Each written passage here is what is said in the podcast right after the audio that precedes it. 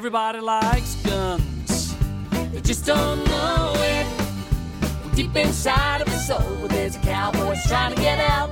Welcome to New Shooter Canada. Please remember that the show's content and word pronunciation is simply the opinion of the hosts and their guests. To yourself, 'cause everybody likes guns. Hello and welcome to New Shooter Canada, episode 225. I am your hostess this evening, Amanda, and with me today I have Mike. Hi, Amanda.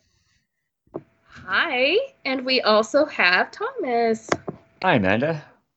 Long time no see or hear or I know. to. What's going on? I honestly forgot the last show when I was already like, I don't know, probably a half hour away with the dog, so there's no way I would have made it back. So oh, I'm okay. In It's fairness, good. in fairness, Amanda, I actually saw you two weeks ago. Yes, you did. Yes, So- you did. Yep. Um, it was a lovely visit with uh, Mike and Sarah. Uh, Mike had a shoot. Where was it? In Kitchener, Uh, Waterloo.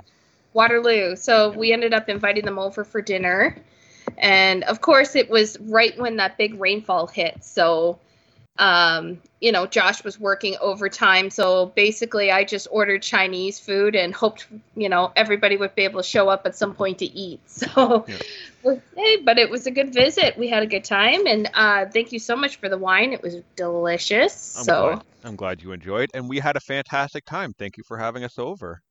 anytime, Thomas, you're next. You got to get your butt down over here. I know I've, I've never met you. I've met Josh. I know.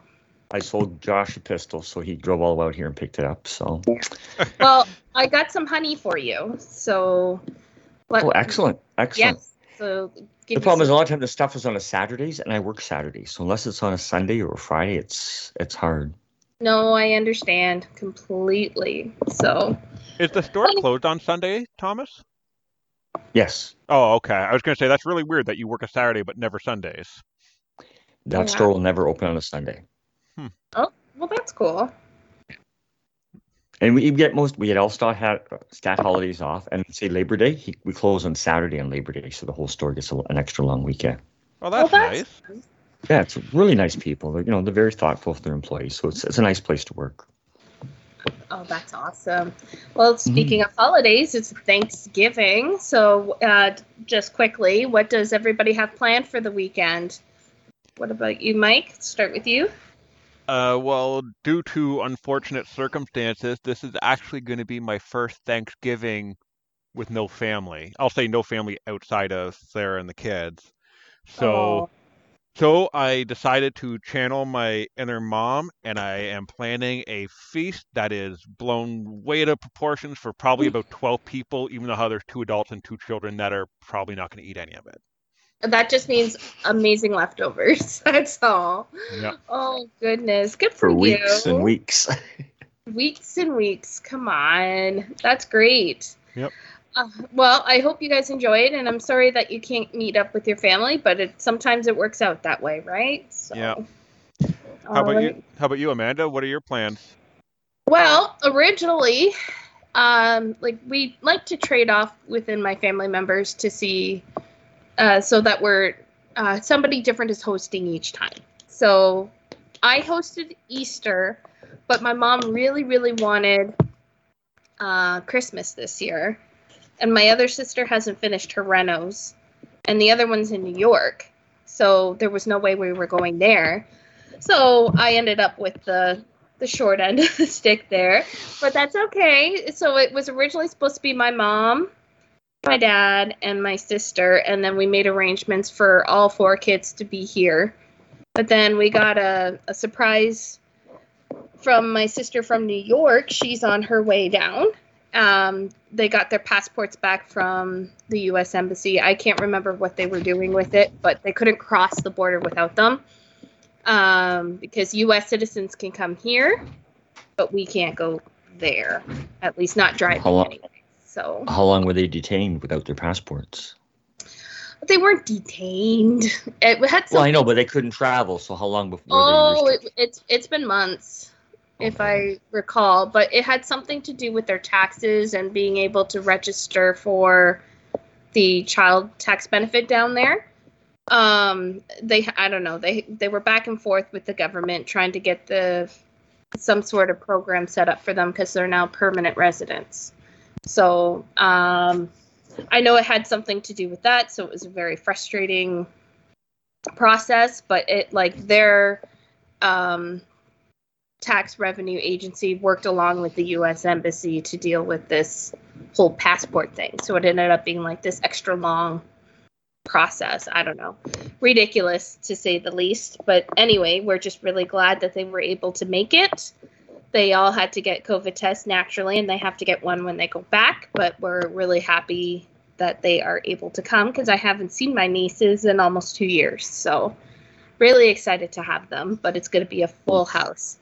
So, I have been. That sounds nice. Yeah, yeah. I've been cleaning, and tomorrow I'll be cooking. So this should be fun. But my mom's really great. She takes a lot of the, um, like she'll split the jobs in half with me. So she's doing a good half, and then I asked my sister to bring desserts. So we're good to go. So anyway, what about you, Thomas? We're not going anywhere. Um, we're thinking probably Chinese food for Thanksgiving this year. That's Carrie's Nothing wrong- favorite. So, Yeah. you know, everybody lives so far away and nobody's place is wheelchair accessible. So we usually have somebody here, but this year we said, no, we don't want anybody this year. Fair enough. Fair Yeah. enough. There will be other years, right? So Yeah, if Carrie's still recovering, her leg's still pretty pretty sore. And if we have to go stay to her sister's place, she has to transfer to a manual chair, and then I can't take her down the stairs, so the guys have to do it. And it's really incon- inconvenient for her. So these days, you know, if the place isn't accessible, we don't go. fair enough. So well, I hope you guys. So Chinese food, she'll like that. Yeah. And I know she wants to take a, a drive up to the reserve to stock up on her supply of gummy bears too. So she's mentioned that for Thanksgiving too. Oh, awesome. Now, What- do you guys have what- a go-to place for Chinese? Uh, there's a place in town. Oh, very she good. has she has all the menus. She knows everything that she wants to order and everything. So Oh, perfect. Is it the place by the river? no, it's actually in town. You're talking Oh. about the buffet place. We've eaten there before. It's, it's there's better food in town. Yeah. I remember the buffet being a big hit when I used to go to high school there. And we would go there after football games. And, you know, players like me, you know, eat a couple plates. And then there's players that are linemen that eat, you know, everything. I, I enjoyed the food there, but uh, they rebuilt it. It burnt down when they rebuilt it, and we I ordered something from there once, and we weren't happy with it. So oh dear. Well, I hope you guys Well, that's enjoy it. your, your dinner and uh, happy Thanksgiving, everybody. Happy Thanksgiving So- to you as well. Oh, thank you. Now, let's get to the good stuff. What did we do in guns for the? Well, so for Thomas, it'll be no. For everybody, it's been about a month, so we should have some stuff to talk about. So Just Thomas, a little bit. yeah, just a little bit. So Thomas, why don't you uh, start? Fill us in. Um, okay, so I did, did actually go shooting. I got that uh, Power 10 millimeter. I was so excited about it. Trigger was nice. Everything was really nice. Uh, first thing, I ordered three extra magazines. excuse me, with the gun, and somebody decided to punch witness holes in it with the drill. So all the magazines now have indentations and metal burrs all along inside the whole body. They're they are not usable. All three of them. Uh, Power is out of business, so everything was final sale.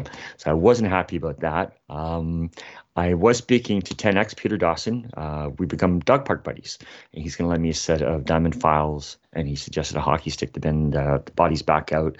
Because when they drilled them, they put indentations, and then all the metal burrs went inside. So the, the springs don't go; they get snagged up and everything. So it'll be quite a work to fix them. So hopefully I can get it running. But the one that ticked me right off. So when, when I actually went to shoot the gun, trigger was fine, fired fine, but every shot the magazine falls out. So I was kind of whole ticked with the whole Grand Power thing. So I just threw everything in the case and I haven't looked at it for three weeks. I'm thinking somebody just the the, the magazine has been switched to a lefty side, and I think somebody just installed the magazine uh, release sorry backwards and the spring backwards. So I just have to pop up, and it should be an easy fix. Uh, But it, I, it, it you're saying, Mike? I was going to say that's th- like the magazine falling out should have nothing to do with birds being on the inside of the gun. No, two different things. Yeah. Okay, so the the magazines were, were toast, and the gun itself did not function properly. Oh dear. So I I brought one mag. It came with one good mag. So I brought the one good mag to the range, and every time I pulled the trigger, the mag fell out. and I'd slam it in there, and it's seated. It's not coming out. right? It's it's in there nice and snug, and I pull the trigger, and the mag falls out. so that's why I'm thinking somebody somebody. I noticed that the mag release was on the other side, so I have a feeling that uh, somebody switched for lefty and put the spring in because that's the mag's not. I, I don't figure out why it would come out when you pull the trigger because it's seated before. So Well, here's but my I was thought. just so t- what if, as you're squeezing the trigger, you're squeezing your grip a little bit more, and you don't realize that you're actually releasing it, that's what I thought. So I switched hands. And, and it still I made it? a, a conscious and I made a conscious effort of just using the tip of my finger and not having any contact. I'm thinking I might uh, limp wrist it when I did it, and it still fired and the mag still popped out Oh, without geez. any contact with the magazine release. Oh, Jeez. So I'm not a happy grand power camper these days. I- Um, think so. I did get. I also finally got some 12, 20 gauge slugs, and I did test fire the Winchester SXP pump action shotgun. Um, I wasn't happy with the accuracy with the slugs, so it's they were Foster slugs. It was it's a smooth bore, so uh, I've got dedicated slug guns anyway. I was just curious because I can't test it with birdshot inside, so I figured I'd get some slugs just to do some function tests, and it ran fine. But slugs not so good for accuracy. It's kind of hard to get any type of accuracy with a, a single bead. Sorry, what kind of uh, slug did you say you shot? The the rifled slugs because it's Okay. a smooth bore. Okay, I I, I misheard you completely. Sorry. But that's about the only. I brought my rim fires and I played around. What I have to do is that I've I've been re- I've been requested to shoot a bag of potato chips for one of these um, EDC gear forms that I belong to, and I can since I'm an employee.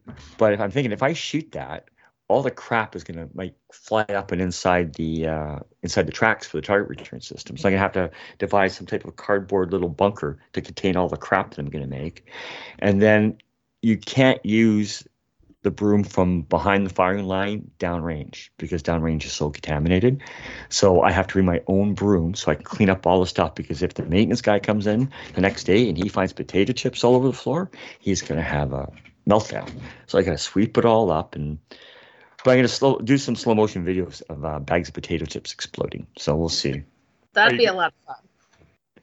Are you going to do various calibers, or are you just planning on one? Uh, I'll probably do the 9, the 10 and the 45. Okay. I'm only going to shoot three bags because I can't make a mess.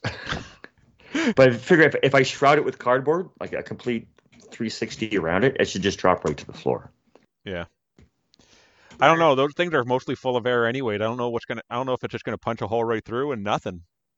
Well, that's what I'm thinking too. But people want to see, and I've never blown up potato chips. I've blown up beer cans. They blow up real good. Yeah.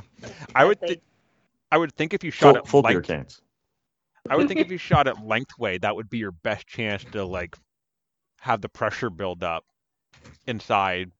But even then, I don't know. I think it'll just melt a hole through it. I think it'll just punch a hole right through it. But we'll see. And what else? So I'm back to work. So what we've done on the first day, I only I only work Saturdays right now. So on the first day, what we did there was quite there was a few outstanding uh, range rentals where people had purchased certificates to shoot. So we we backfilled all those. So we and those because there's quite a few people that wanted to wait till the COVID restrictions was over. So we honored those and we took them back. And I did the one group, so I was busy for one day shooting. And what I did, it was basically I had two people and I had a whole hour where normally I only have 30 minutes.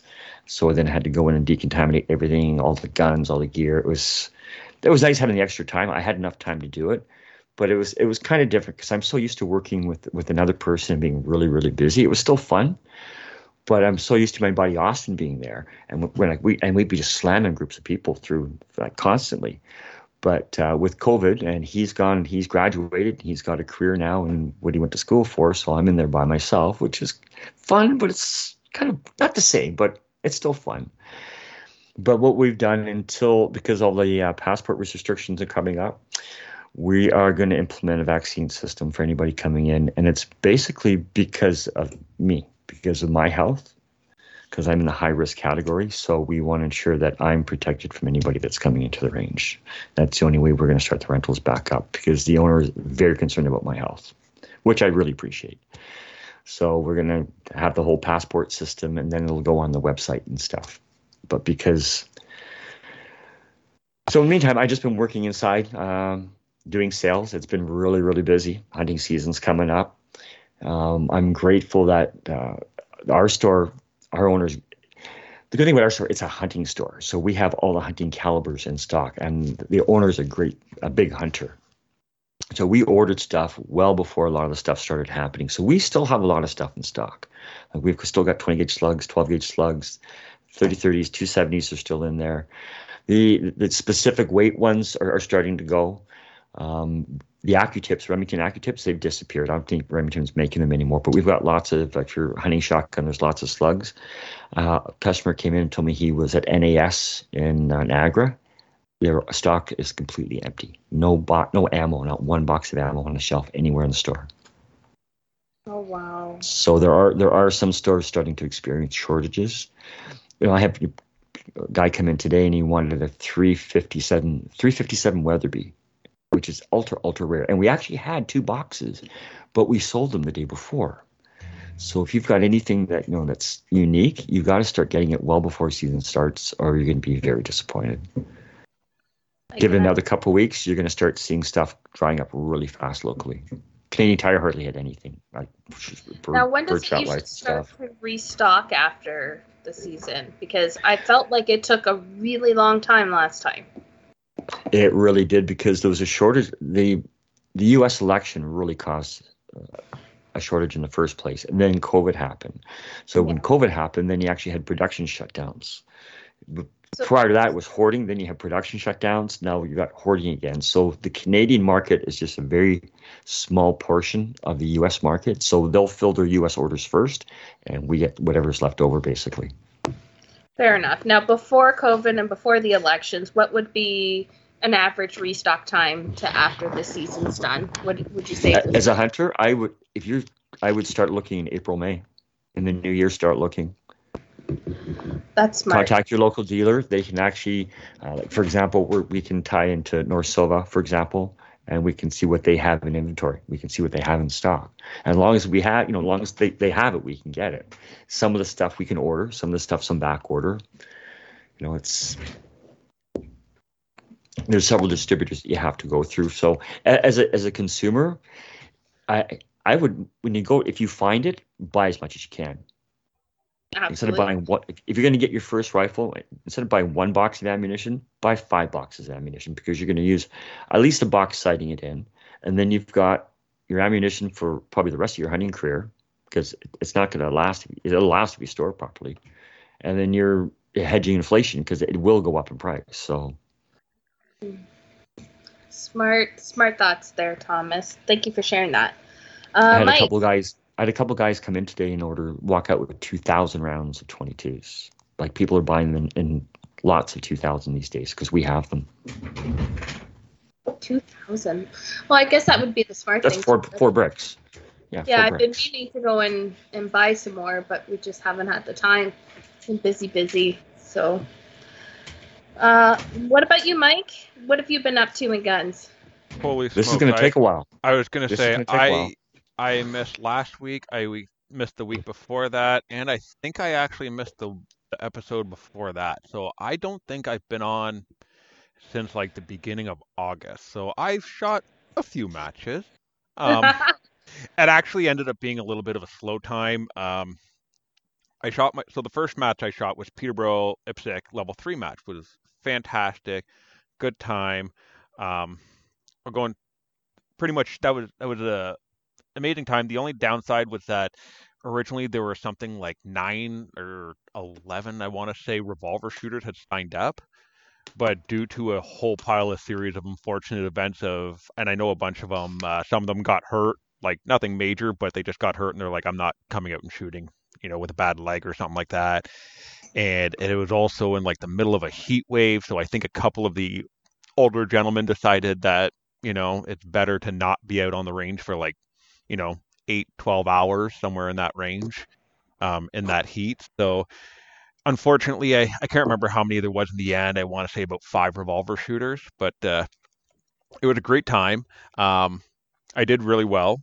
Um, yeah uh, besides that uh, i almost didn't make chronograph which shocked me um, so my buddy who I chronograph with and everything, we we shot together. He missed chronograph, and like he didn't make it, so he ended up just shooting for fun. Um, I don't know if it's good or not, but we found out at the end of the day. It was like our last bay, so some people would say that's good because it means that at least you got to enjoy shooting the whole match up until that point as if it mattered. Some people would say it's the other way around because if you know that your score doesn't count in a it doesn't count in the end, um, you might be more willing to you know, try things that you wouldn't normally try, you know, pushing a little bit harder, going a little bit faster, you know, maybe taking that risky stage or, you know, with like a revolver, you, you never want to run out standing still and have to do a standing reload just because a revolver, it takes, you know, three seconds to do a reload, which is significantly longer than with a semi. Um, so you might take more risk just to, you know, just for fun because you know that match doesn't matter.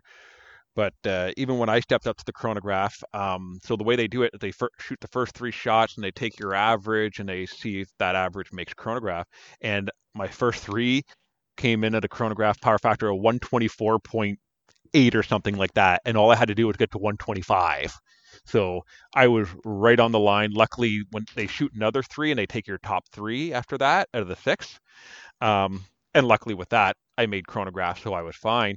But it made it made us very weary that something was off with our chronograph because him and I both test with the same chronograph, same days, everything else. Um, so when I actually got home, I tried chronographing it again, but uh, apparently I don't know what happened when we chronographed last time, but this time, yeah, I was right at like 125, barely making it. So I had to quickly reload a whole pile of ammo because I was supposed to shoot uh, the Quebec provincials the next weekend um, on Labor Day weekend. So I had to redo everything, run out to the range, get a chronograph, you know, come back, reload 500 rounds or something like that for the match. All of this just to have like the absolute worst week at work in my uh, like that I've ever had, and pretty much I just said, you know what, I don't even want to go shoot this match anymore. I just want a weekend off now because I was gonna, you know, you drive up there, you spend a night, you shoot the match, um, at the Quebec provincials, you have to volunteer. So we had to spend another night. I'd have to go volunteer, and then I wouldn't get home till late Saturday. And I just thought, you know what? I'd rather just have my weekend back because that that's just what I needed at that time. And that's when I started realizing that, you know what, I just getting burnt out a little bit from shooting. I've just been shooting so much. Um, it gets to you after a while, especially all the traveling. Yeah. Well, here's the thing. I what I realized is usually the shooting season starts in like the end of May, beginning of June somewhere in that area.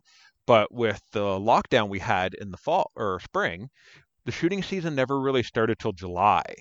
And I kind of realized that normally when the shooting starts season starts a month or two earlier, that lull or that kind of getting burnt out happens, you know, beginning of August, end of July, which also happens to be when I stopped doing a lot of shooting because I try and section off a part of my summer to, you know, not be dedicated to shooting and spend some time, you know, going camping, seeing family, doing all, you know, everything else outside of shooting.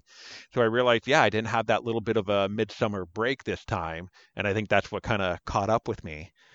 Um, so yeah, um, after that, uh, a few weeks can we, later, can we backtrack for a sec though? You, yeah. you said you did very well. How well did you do at the match? I came first. Excellent. See, I knew that.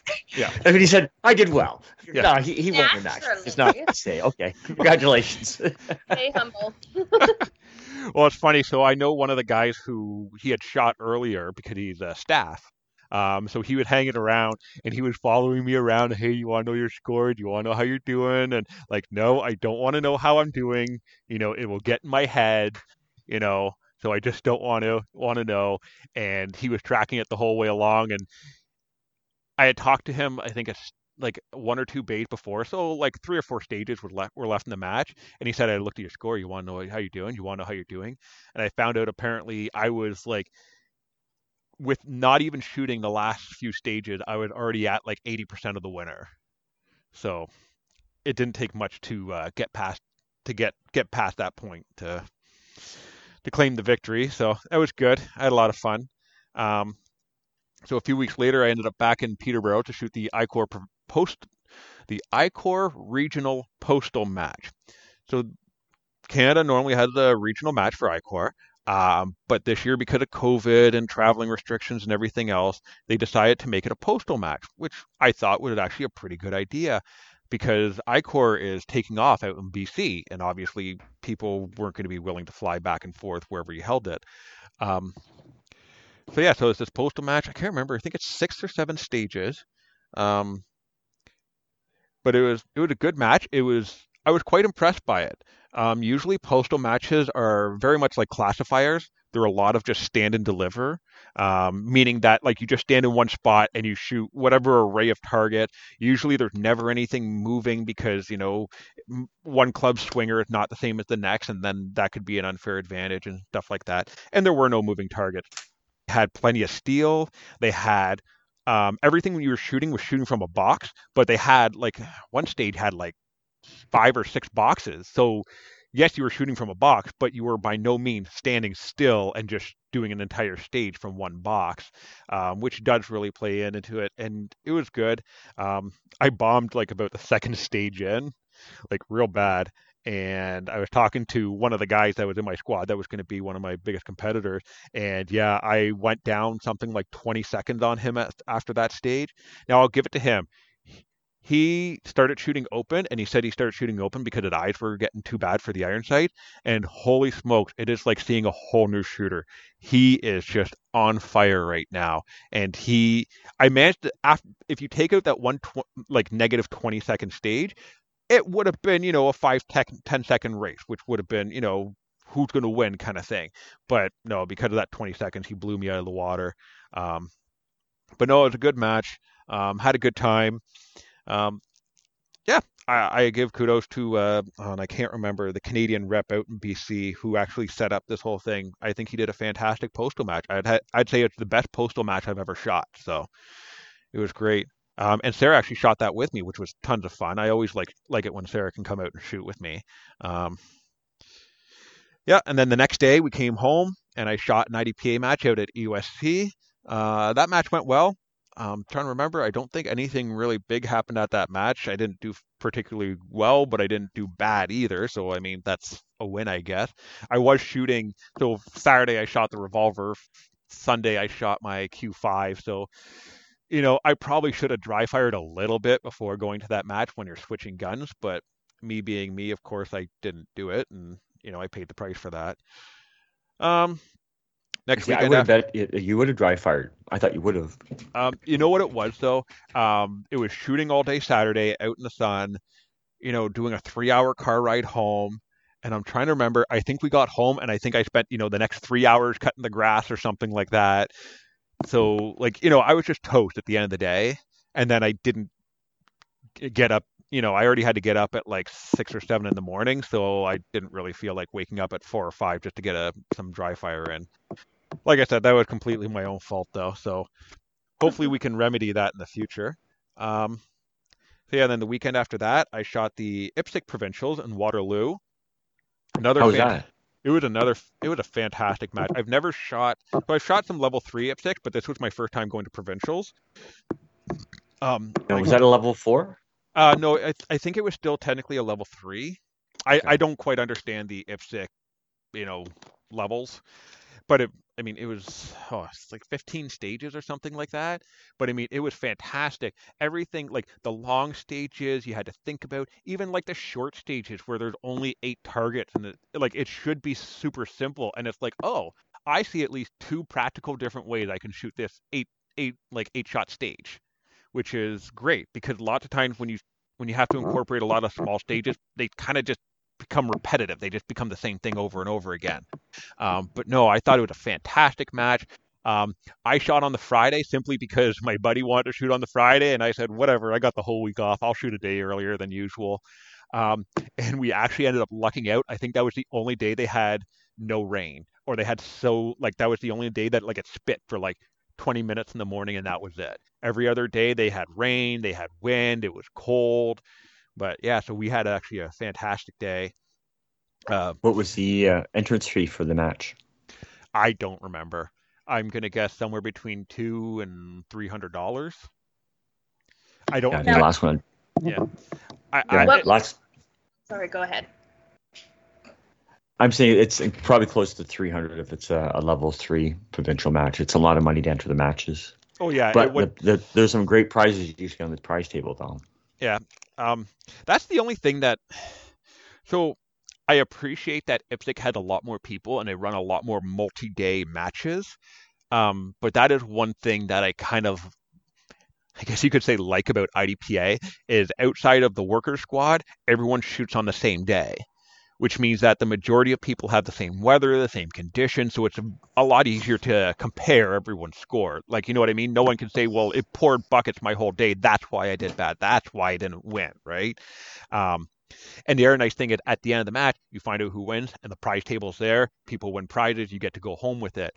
But with these multi-day matches, unless you happen to be there on the last day and choose to stay right to the end of the day for the banquet or whatever they're holding at the end, you don't get to see the prize table. You don't really get to see all the all the good stuff, I guess you could say, right? So Yeah, I think, I think the problem is there's just the volume of shooters. They don't have a choice, but they have to break it into multi days. So that yeah, that really affects everybody's performance. and that's fine. And you know what? I think it's great because that shows that there's so many shooters in IPSC that they need to do that, right? Which is fantastic. It shows that there's a lot of shooters, there's a lot of interest, there's a lot of people who want to be competitive, who are willing to pay, like you said, Thomas, that close to $300 entrance fee.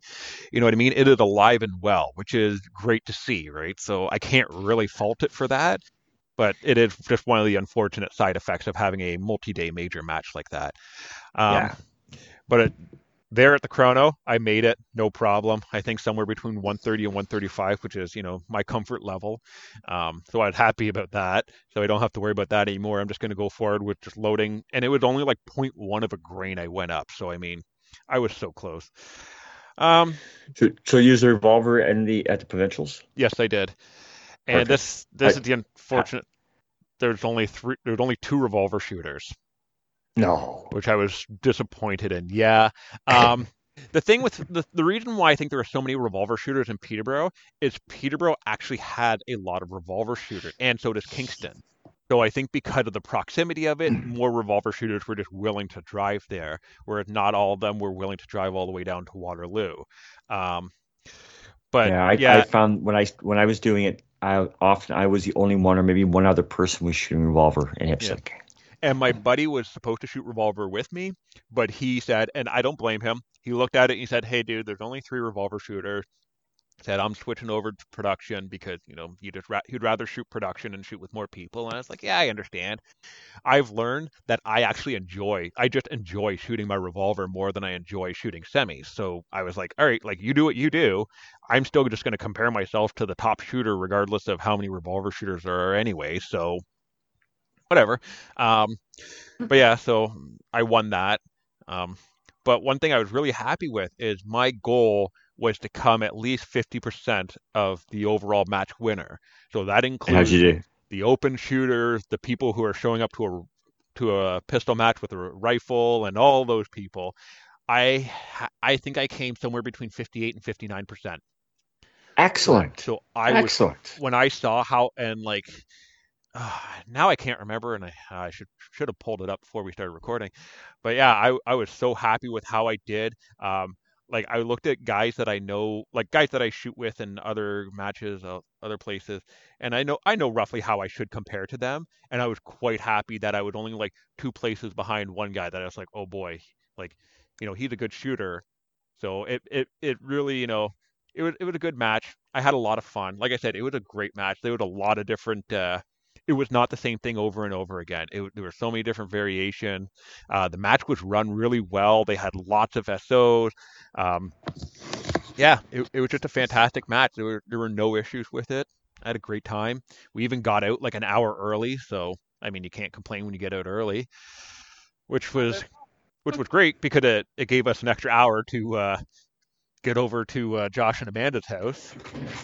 Where they, So did what did did you win anything? Like gun wise? uh, no, I'm gonna guess no, because I never got an email or anything about anything. So I'm gonna guess I didn't win anything. um, but yeah, so uh, yeah, after that, went over to Josh and Amanda's house where Amanda welcomed us and promptly fed us. Which I mean, who can't be uh, upset about being fed when you walk in the front door? Um, yeah. So and we had a great night, and I I had every intention. I was like, you know what, this is gonna be fantastic. All four, like, there's four of us together. I I even brought my microphone. I didn't bring it in the house because I was like, ah, I'll wait and see if Josh shows up and how much time there is and stuff like that. But I was I was all thinking like, yeah, we're gonna record an episode here. I say live, I air quote live. I really just mean that we're in person. Um, and then yeah, we just we just kept talking and like my gosh, Didn't I just shut up. yeah, pretty much. Yeah, as you would expect, a group of people who do a podcast together didn't shut up. So uh, Yeah. it was But don't great think we- conversation. It was a good I don't- time. I don't think we left your house till like one in the morning or something. It was after one. I couldn't believe it. I was just, we kind of looked at it and we were like, oh my gosh, it's quarter after one? What's that? Holy. The And that's a long could drive was home, just- Mike.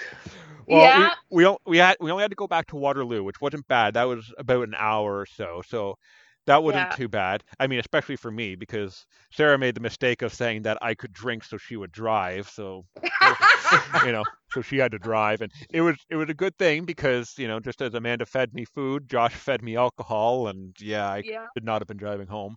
Um, but no, it was a fantastic time. Yeah. Um, it was great to finally meet you in person. Yes, it totally was. It was really cool because you're exactly who I picture you to be, but also slightly different. So, but for the most part, like the way you talk and the way the way you are, your personality is very real as what people get on the show, and I find that that's awesome. Um, because I was like, is he going to be different? I don't know. Oh, this, this means I'm going to scare her then when she meets me. Everybody's got their thing, right? And oh, and Sarah was just a sweetheart. I just I loved you guys so much to coming, and I'm so glad you guys came. I felt bad that you had to drive as far as you did. If I was smart, I would have cleaned out one of the boys' rooms or the girls' rooms, and you guys would have had a bed for the night. But Uh, next time, It, it, Next- it was it was all right, you know. Got back to the hotel. Sarah wanted to go to St. Jacobs the next morning, anyway, So oh, to the market, yeah, Yeah. yeah. Smart, smart, smart. yep. And then uh, so a week after that, um, so I went from like not shooting a match for like three weeks straight or something like that to shooting matches three weeks. I shot five matches in three weeks. Or actually, no, you could say two weeks plus a day or two. Um, but I ran an IDPA match uh, at our club, so uh, we did set up. I shot on Friday. We shot the main match, or everyone else shot the match on Saturday, and then we converted the match to an ICORE match on Sunday morning, and we shot ICORE Sunday. Um, it was it was good. Um, had a good time. Uh, my buddy randomly signed up in CCP and IDPA, which is a concealed carry pistol. They came out with this division a few years ago, and it was meant to be to I know we can't get a lot of these guns, but it was meant to be like the M&P Shield. It was meant to be a more realistic carry gun um, than you know. Cause, I mean, how many people are actually carrying a steel frame Walther, you know, with a five-inch barrel on an outside the waist holster, right? Like no one. I imagine not very many people are concealed carrying that in the states, but I'm sure there are some. But this was meant to be more like the subcompact or compact sized guns to, uh, yeah, so people could bring out like their actual carry gun. So because he signed up for that, I thought, you know what? I haven't shot my P239, I think it is. Yeah, it's a little nine millimeter. Um, I knew it fit in that category, so I decided to shoot that. Um, of course, because I was so busy from uh, you know just shooting Waterloo and getting back and uh, getting ready for this match, I didn't do enough dry fire. Uh, otherwise, I would have found. Well, actually, no, I wouldn't have found this out from dry firing, but I would have found it from live firing. I just the way I hold the gun now, uh, I held down the slide slide lock, so it never locked back. So the first stage or two, you know, kind of took me by, you know, what's going on? Why didn't my gun go off? After that, I just figured, you know, just trust the count in your head. When you hit eight, do a, or well, yeah, when you hit eight, do a reload, and you know you'll be fine. Uh, just rack the slide after, and you'll be good. Um, but it was fun. I used my inside the waistband holster because it's the only one I had, and I thought, well, if I'm using inside the waistband holster, let's shoot this like I'd actually carry it. So I just untucked my shirt and just put it over top my gun. I said, "Yep, I'm ready to go." So not to big surprise because of all these uh, not being prepared or practicing these uh, these fun little things. I didn't do the greatest, but I had a ton of fun because I was shooting with the you know guys I really like shooting with, and they're a lot of fun. So it was a good time. Um, the main match went fine. Uh, we actually didn't get very much rain. They were originally calling for like 10 to 5 to 10 millimeters just in the morning, and we are like, oh, this could be rough. But it ended up just being like a sprinkle all day long. You know, only puddles in the low spots, nothing real bad. Uh, then the next day came back for the ICORE match. Apparently, it rained more overnight because we had a lot more puddles, but luckily nothing too bad for the match. Like nothing where anyone was running or stopping, so that was good. The only difficulty was there were one or two targets where it was like, all right, who's wearing rubber boots? You're going to go pat to those targets because no one else wants to walk through the you know ankle deep water. Um, but yeah, so the ICORE match went great. Uh, had a lot of fun. I, I did win that one. Um, but it was great awesome. to see it was great to see everyone again because this was the last ICORE match of the year. So you know I'm not going to see a lot of these guys probably till next May or something like that. So yeah, it was a lot of fun, and th- th- that was the last two matches that I plan on running this year. So I am I am done for the year for running matches. Um, but there are still there's only there's only a couple matches left that I plan on going to. Um, I kind of just decided that you know what, I'm not going to shoot a lot of IPSC matches. I'll shoot the one at my club just because I'll help out. You know, the guy that runs the IPSC club, he helps me out. I'll help him out because I know he's just starting the IPSC club and he just he needs he needs more help, right? He needs more volunteers. So I was thinking about it and I thought, you know what would be fun for just an end of year, you know, just for fun. Let's shoot PCC. So anyone who doesn't know, that's pistol caliber carbine. Um, I personally don't think that people should be shooting rifles in a handgun match, but those are the rules. And I thought, whatever, these are just fun matches. Let's just try it out. And then I found out that, oh, the guy who runs the IPSC match, he doesn't do PCC. And I mentioned it to uh, my friend who runs the IDPA matches that I'm going to go to. Uh, he said, oh, yeah, they, they stopped allowing PCC just because there weren't enough people doing it. So I thought, all right, well, if no one's doing PCC, I guess I'll do the other red dot game and I'll do carry optics. So I threw a red dot on my uh, Walther steel frame. And this week I've been dry firing it. And I realized after about day three, I was like, oh, I'm about halfway through my, my dry fire. And I have been able to pick up the red dot every time on my draw. So I was quite happy with how fast I was able to transition from an uh, uh, what am I thinking of? Uh, steel open sights or whatever. Iron, iron sights. Iron sight. Thank you. Thank you. I don't know why I couldn't think of the word. Um, I was quite happy with how fast I was able to switch over from iron sights over to a red dot. Um, but I mean, oh my goodness, it's I it's it's interesting shooting a red dot. I knew a few things going into shooting it that you know don't try and hold the red dot still because it's never going to stay still. You have to almost ignore some of your imperfections, even though how you want to correct them, because the red dot shows you every single little mistake. When I pull that trigger, like the dot moves. It doesn't even it doesn't move out of the A zone on an IPSC target, but it moves. And like one part of me is like, okay, I need to practice my trigger pull so that dot doesn't even move when I pull the trigger. And I'm like, that's not realistic. That's never going to happen in a match. I'm not going to, if I'm shooting that slow, then I'm not going to win because I'm just shooting too slow. So it just takes time getting used to it. Um, I have tried a few things, just uh, playing around. I did the. Uh, I've heard of this before, and I've my uh, the friend at the ICORE match who switched to open, so he had a red dot, and he uh, a friend of his had 3D printed him a cover for the front of the red dot. So what that means is you can't actually see through the glass, and that sounds really weird. But what it does is it forces you to open both eyes. So, I mean, I'm sure everyone remembers that trick when you're a kid in school or whatever. You take a roll, like a a toilet paper roll, and you put it beside your hand, and you keep both eyes open, and you have one eye looking through the roll and one eye looking at your hand, and it looks like you have a hole in your hand. Well, it's the same. Actually, that's a good. That's a good idea, though. That that's the same idea. So you can't. Yeah. You, you cannot look at the dot because if you look at the dot, you won't see anything because it's just there's a piece of black on the other side of it. Um, I've heard that's more of a training thing than an actual unit in a match thing, but I I've been training, so I did that, um, and it's been working out great. It forces me to keep both eyes open, so I'm really hoping that that will transition back when I go back to iron sights, because. So, silly me, I think, oh, I'm going to dry fire, you know, my carry optics gun with a red dot. Well, next weekend I'm host, I'm doing a I'm doing a revolver course up in Midland with Jay again, I'm thinking, why am I shooting a semi-auto with a red dot when next weekend I have to do a course on revolvers with with iron sights? So, but I guess I guess we'll get the crash course on how well it transitions. But uh, no, it's been it's been going pretty good. I'm quite happy with it. I can I can definitely see why people like shooting a red dot. Um, I have to actually get out and shoot it live to really get the feel of how much that dot's going to move around with the recoil and you know will i be able to see the dot after the recoil or am i going to start searching for it i i, I don't know these are all questions that i'll have to answer with live fire But see, I've always I've, I've always kept both eyes open with the red dot. Always. That's how I was taught to use it. So it Yeah. it's it was a transition I never had to do. Yeah. And that's just it right when i i always try like uh, back when i shot back when we could shoot ar-15s um i always tried to keep both eyes open when i shot my red dot but i i don't know maybe i was closing one eye maybe i wouldn't maybe i was only keeping both eyes open for the red dot because i you know my brain knew oh red dot keep both eyes open but But I have a difficult time shooting open sights with both eyes open. I can do it, but I have to really focus to, to get myself to do it. Yeah. And that's the thing that I found as I practice. I can keep both eyes open easily up to like 10 yards, but I find as soon as I start reaching out to that, I have a natural tendency Yes. to close my other Yeah. eye.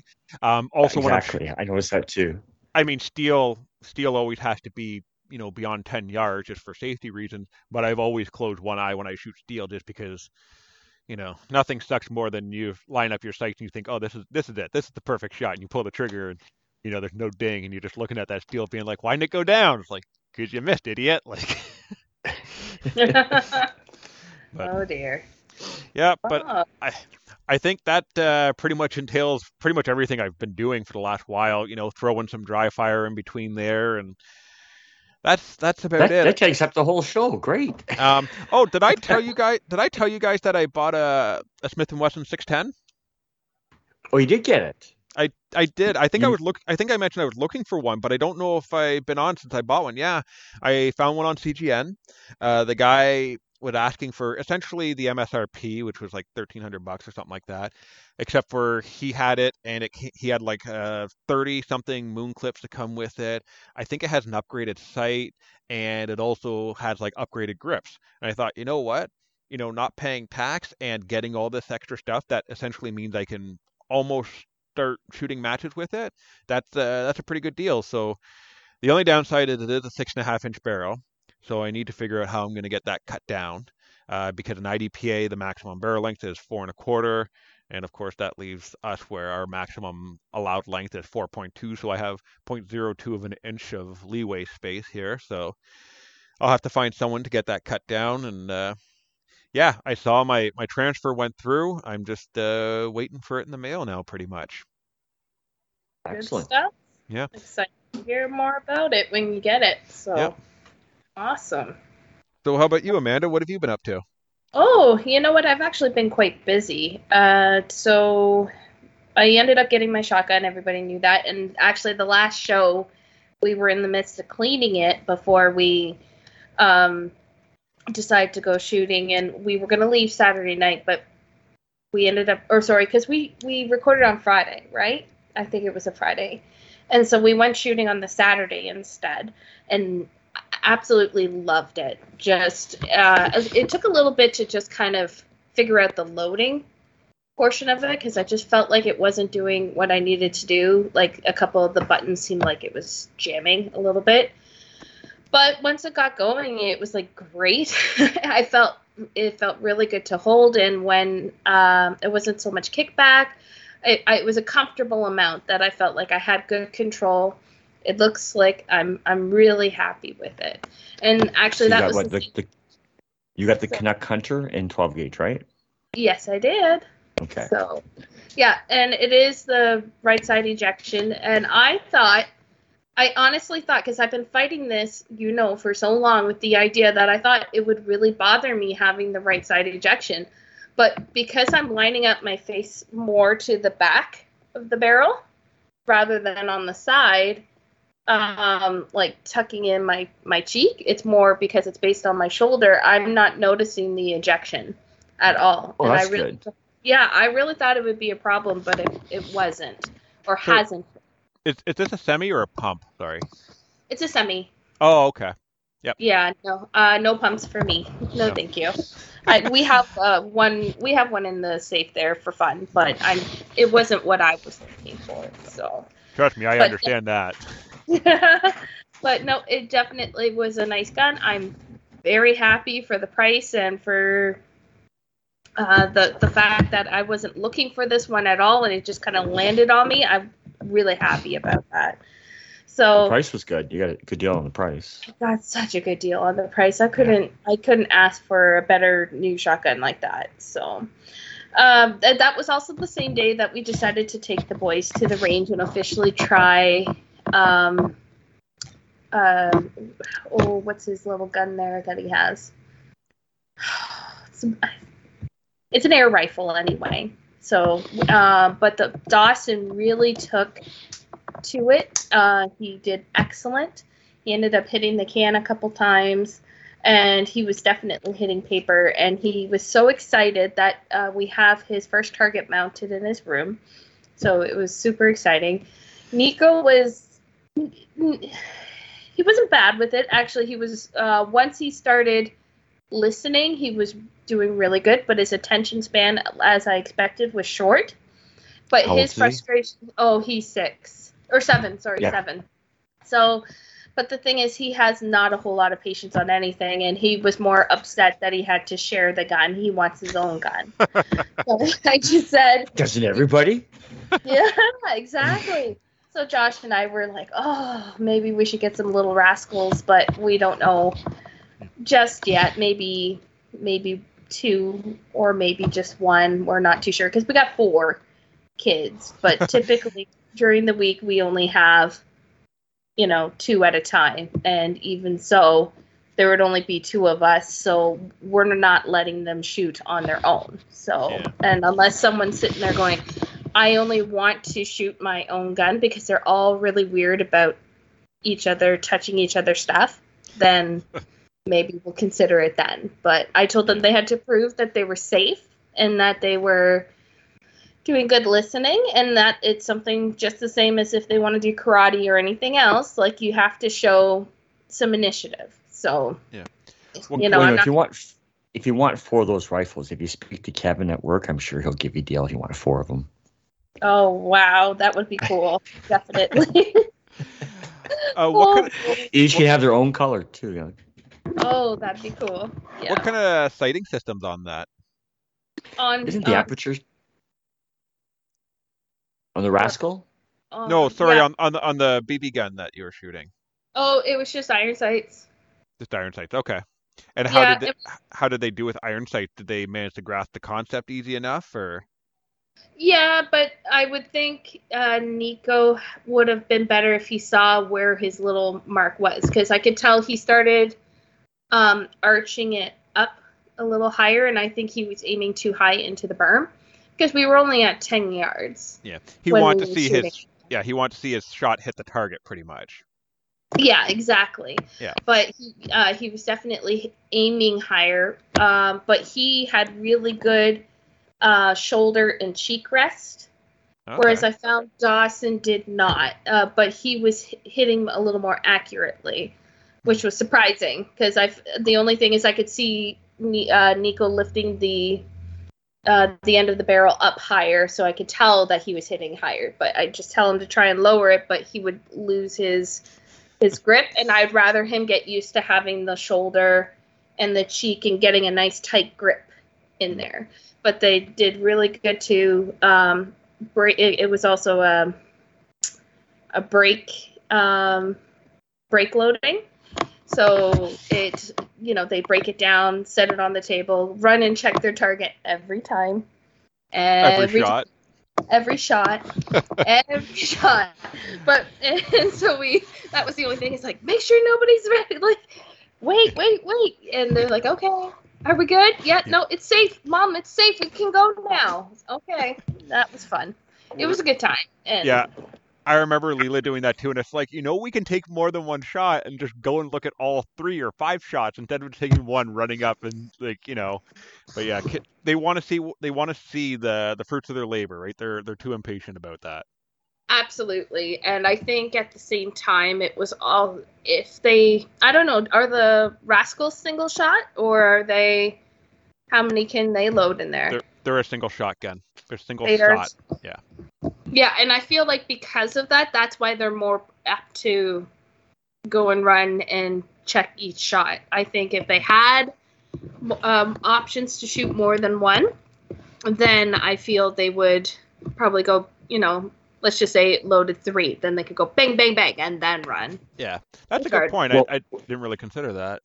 Mm-hmm. Well, what you do is actually teach them how to score a target. So give them a target and say, okay, this target is worth 100 points. You get 10 shots, and then we add them all up to see what you get. So make them go for a goal with 10 shots. That's a good idea. That is a good And then- idea. I like that. And that way, once once they've got their goal, they, they can see their improvement because they've, they've got, and I make them score them so they can actually see their scores. And they'll see their scores go up as you teach them a little bit more and more and more. And then they've got instant satisfaction. But for fun, you know, balloons, anything that reacts instantly is good too. Yes, yes, I definitely want to try that next time. It'll be a good time, I think. So, It- uh, you, what else? did you do that Oh. at your club? Yeah. Yeah. Are you allowed to shoot things like balloons at your club? I believe so. Yeah. Uh, because as I think in the outdoor range for sure. Oh, okay. Uh, uh, the You- indoor. you just just would be- But before we tell people to start shooting stuff for the range, just check your club Yeah. rules because everybody has range has different rules. So you, there's Yeah. That's why I asked because my club had uh, paper, paper, steel, and clay, and steel can only be club provided. Steel you can't bring your own. Yeah. So Uh, yeah, of course. Of course. So no, I What- what- think they're really. what we did at, at Port. What we did at Port Perry to work our way around that. We bought those little tiny paper cups and we filled them with water.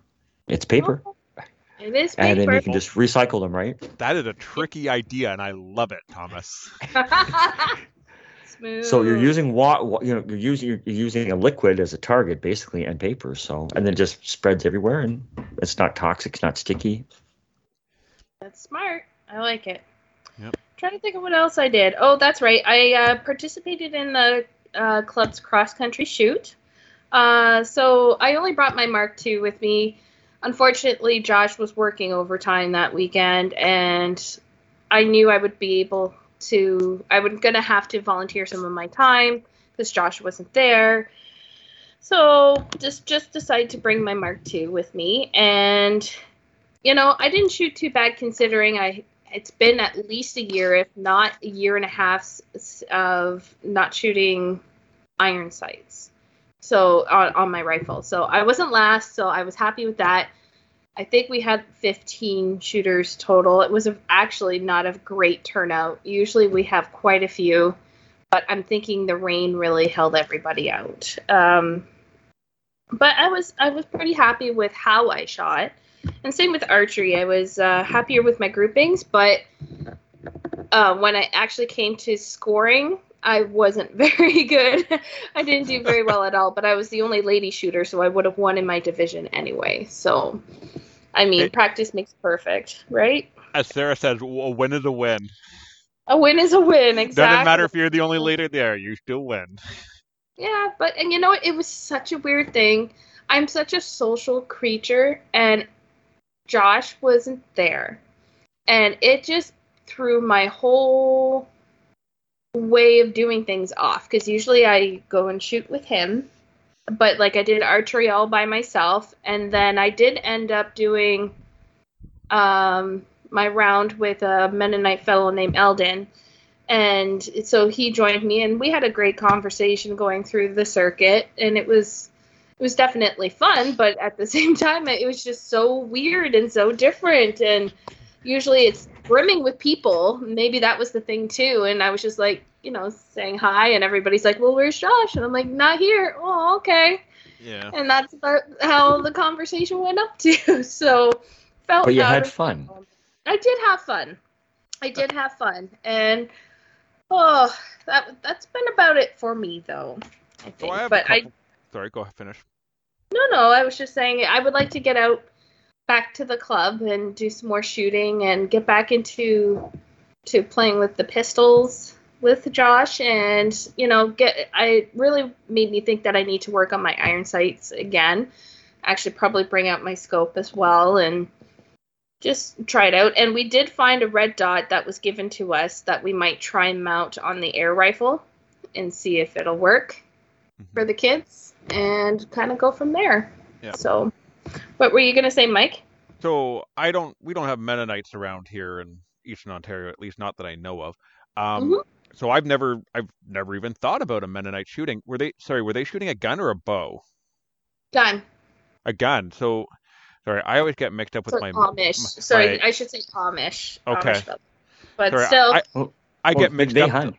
I, I'm surprised though. I'm surprised that they would be allowed like uh, modern technology, for a lack of a better term. I'm surprised that they would be allowed to use a gun.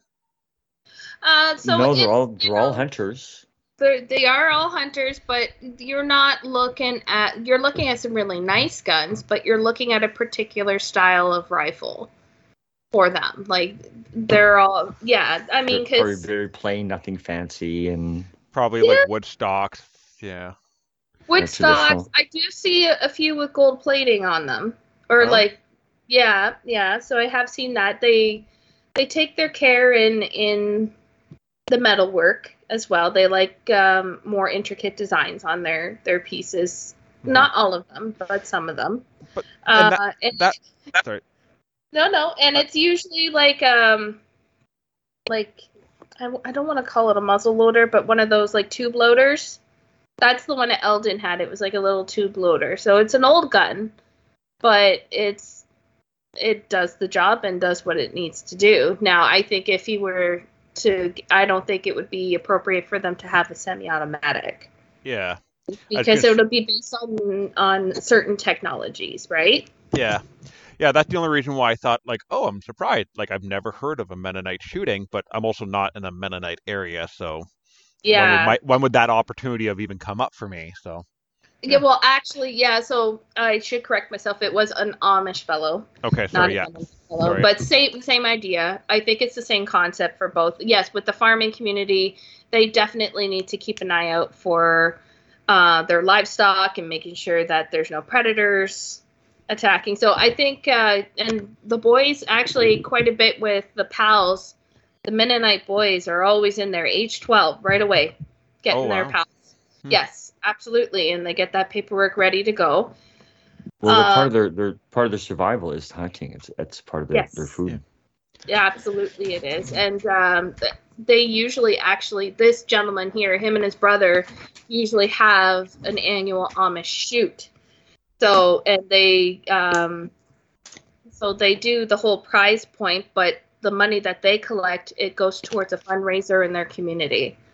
So they pick one and they advertise which one they're going to um, fundraise for and they usually have uh, the women are cooking up food for the lunch that you can pay for as well, and all that gets donated as well. So it's it's Sounds like a fun time. Yeah, it is that's a fun time. It's a lot of fun, and it's it's very similar to our cross country shoot. Um, you know, obviously they're not advertising on Facebook or anything like that, but uh, it's a good old time. And he said that they decided not to do it this year because we were doing ours the same weekend that they were thinking of. So, and it was kind of last minute. So, Yeah. COVID has really kind of messed everything up. So, yeah. uh, but it is an event that we do get quite a bit of Amish fellows uh, in the local area because they've been shooting at that event in their early teens because it's just something that they've always done. It's an event, so they really enjoy it. Alrighty, I think that's about it for me though. So how about There's we a lot of there's a, that's one thing I like about the shooting community. There's a lot of different cultures involved. A lot. Absolutely. I know every walk of life shoots, male, female, doesn't matter what they are. It's it's nice seeing such a mix of people.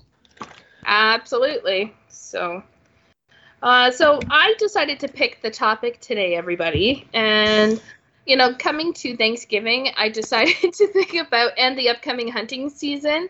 I thought about what happened to Josh and I in the spring. Um, as a new hunter, um, we caught our first game, or Josh caught his first game, and it was time to process it and everything about the hunting experience for him was thought out and it was basically laid out for him um Laid out, planned, delivered, and a beer afterwards, as I a recall. a beer afterwards too but when it came to dealing with the bird itself and and being able to process it that was probably the worst experience Um, so I thought, well, why not talk a little bit more about the processing? Uh, so I'm looking at new hunters who just got their game. Um, you always do your research in this uh, this field, and you always try and become prepared. Uh, so I just have a few questions and want to see what it is that you guys have to say. And I did do a little bit of reading, and so I'll pop in a few things that I read in general on the internet to see if you guys agree. So, So, uh, so go sorry, I, ahead. I have a question. Um, okay. So f- let's start with the first question: Is what don't you do? What don't you do with the turkey, Amanda? Don't use a hickory knife. That's old as sin. and, um, um, and dulls very easily. Don't be afraid. And um, Plug your nose. Plug your nose. Yeah, or put something put something under your nose to smell that. and make sure you have, you only do it once without latex gloves. I'll tell you that much. That's exactly what happened to me. I touched it and I was like, it's warm. Oh, I wasn't. Well, I made the mistake of, of getting my hands close to my my nose and smelling. It. It's like, oh my god. No, you know what? It wasn't. We watched a bunch of YouTube videos thinking we had it under control. And, you know, I wish we had laid down some plastic in the garage. Um, so I, I don't know, just on the ground, make it a little bit easier for cleanup. Then there was Usually the, sheet you of know- plastic and then lots of newspaper on top of that to absorb everything.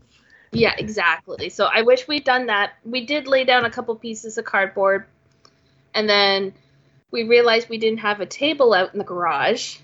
So we ended up like using his, um, I don't know, a piece of board and like two two horse stands. I don't know. saw you- horses. yeah, there you go. Yep.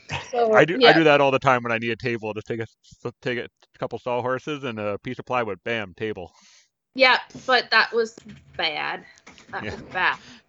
Uh, because it, I don't know, it wasn't quite level. So when we were trying to cut, it, the whole bird was shifting, and no, you need a sturdy um, I, table. I can see all the I- juices going from one side of the table to the other side of the table. I I am glad you said that because that is something that I would do.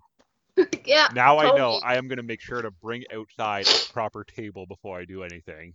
Absolutely. Um, so that was definitely a thing. Uh, uh, we def we got the the Ziploc bags ready to go, and so in general, it was, you know, do we p- pluck or do we like pull the skin right off?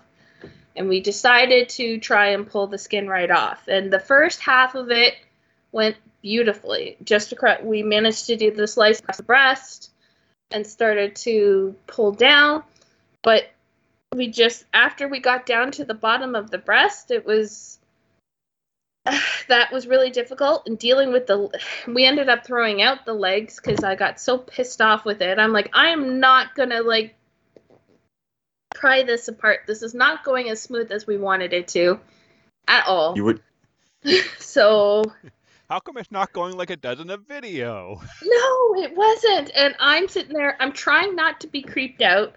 I'm trying to like touch the bird. Like Josh had a little more time to process with the dead bird because again, that was like the first time he ever hunted. So you have a lot of thoughts, I think. Oh yeah. So, but with me, I'm like, well, it's just a bird. It's just a bird. Like, there's a, there's know- another way to do it though. and what's the other way? You put the bird on its back. You s- put your legs right beside its wings, and you pull through its feet, and you will literally turn the bird inside out. You'll get all the flesh and all the entrails will fall right out. You don't even need a knife. You basically turn the bird inside. that It's the most disgusting thing you've ever seen, but you'll clean the bird without without plucking a feather. I thought Oh. I bet only- somebody bet me. A friend bet me five bucks once. He said, "I bet you five bucks I can clean this bird without plucking a feather." I said, "You're on." And that's what he did. He turned the whole bird inside out, and all the skin, everything was off. All the entrails fell out. And we just washed off the, the carcass. Now, would that that include being able to save the tail feathers? Because that was one of the things we definitely wanted to do. So we have the, the yeah, because you're, you're you're pulling it you're pulling it right out of its skin. Because you're Ah, pulling from gotcha. the feet, and just pulling it right out. So so are Yeah. you, so you're removing the skin then, Thomas, right? Yes, yeah. Oh, you're- okay. You're pulling the flesh right right from the you're pulling the flesh right out of the skin. Okay. yeah, I, it was I honestly it was the most disgusting thing I'd ever saw when he did it, but it, it was right because all the blood comes roaring out and everything too, right? Yeah. Personally, when we were making the decision whether to um, pluck or peel, the main like some people like skin or like the to make the skin crispy when they're cooking it. Um, I personally was thinking you it's a wild game. They're not treated for for any kind of lice or mites or anything like that. So I I don't want anything that's been on the skin. So we were okay to peel it off, but that ended up being a bit of a disaster. And that that was that was the thing. Once you kind of hit one problem, then you get frustrated and you're like, well, what do you do next? So Yeah. Well, it depends on how you're planning to prepare it. Like, say you're wanting to deep fry a turkey. Well, then you're not going to have a choice. You're going to have to, to pluck it, and it takes forever. So Yeah. a good thing if if you have to pluck, you're better to, to process it as soon as possible in the field. If you leave it in your back for an hour, the feathers come get harder to pull out. Um, Well, the best thing to do is just what you do. Just put it the once you once you processed it, just put the whole bird in like really super hot hot tap water for like a couple minutes, and then the feathers loosen right up, and they're much easier to pull out. Well, that's good to know. I didn't think about that, but I didn't really want that bird in my kitchen. Not not gonna lie. So maybe I'll get a bucket next time and and soak it in there or something like that. So, but one thing I definitely was reading is that processing as soon as possible was really important. Uh, but what is the minimum that needs to be done? Then would you say if someone was processing anything? You've got to get the internals out because Yeah.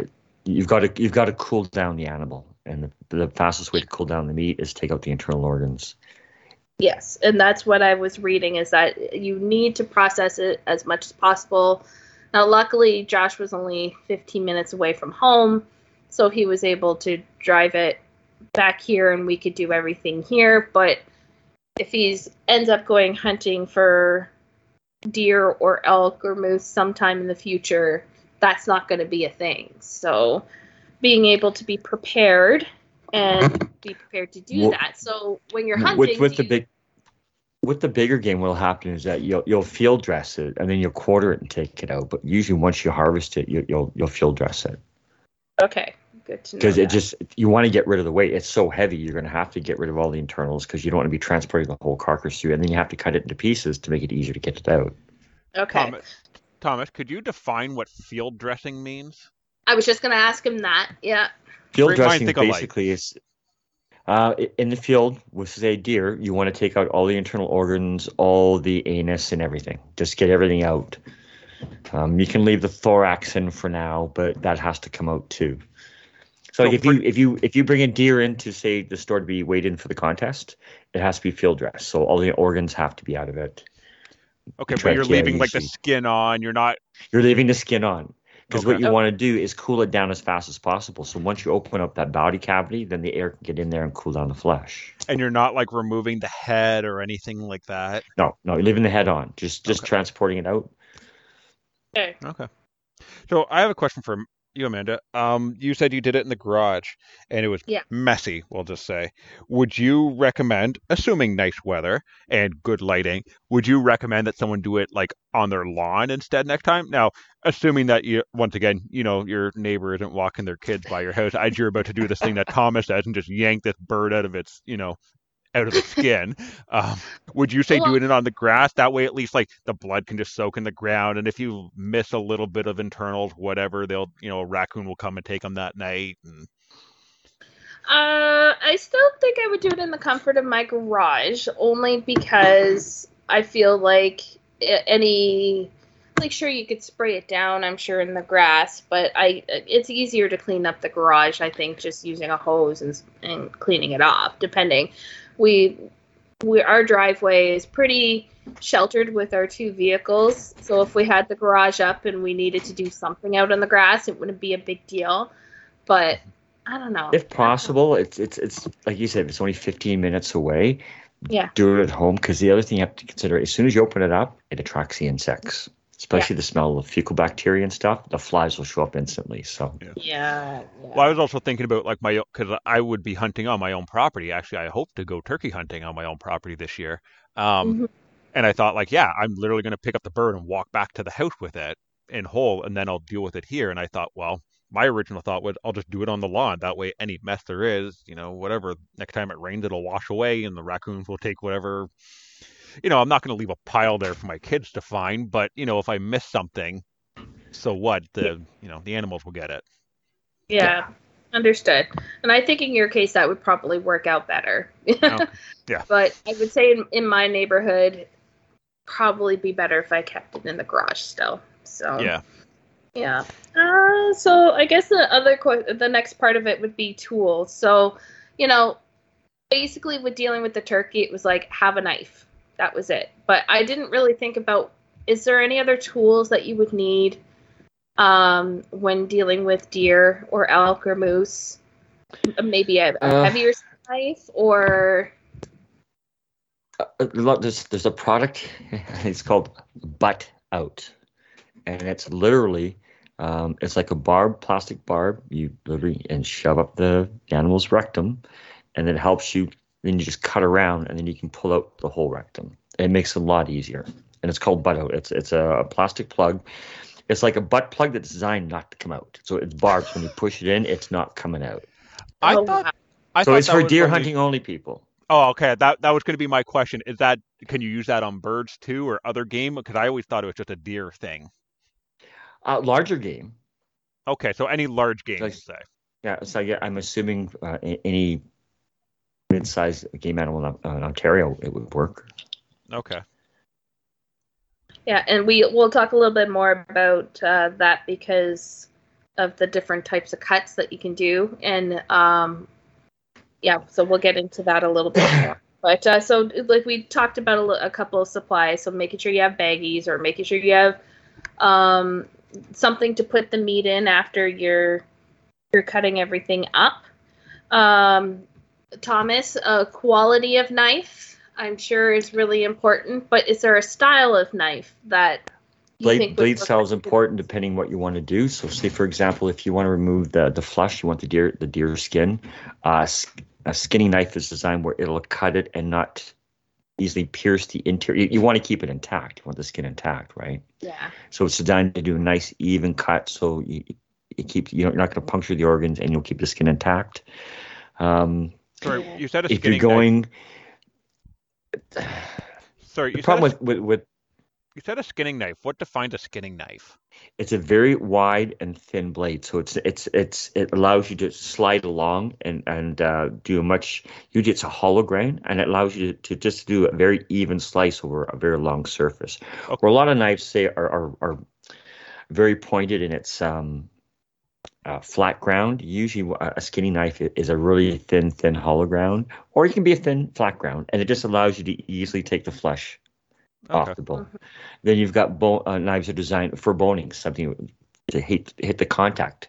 It's nothing's going to kill a knife more than hitting bone over and over. So if you've got, say, uh, a Buck 420 HC, like a, the Buck 112, probably one of the most popular hunting knives around, you hit the bone a couple of times, you you can have to be sharpening your knife. So it's these days that we're, we're lucky these days because there is a plethora of high quality stuff coming out of China these days. You can get a high quality hunting knife, really good steel, for not a lot of money these days. So So, Mhm. so I have a question, Thomas, and I'm pretty sure I know what your answer is as a collector.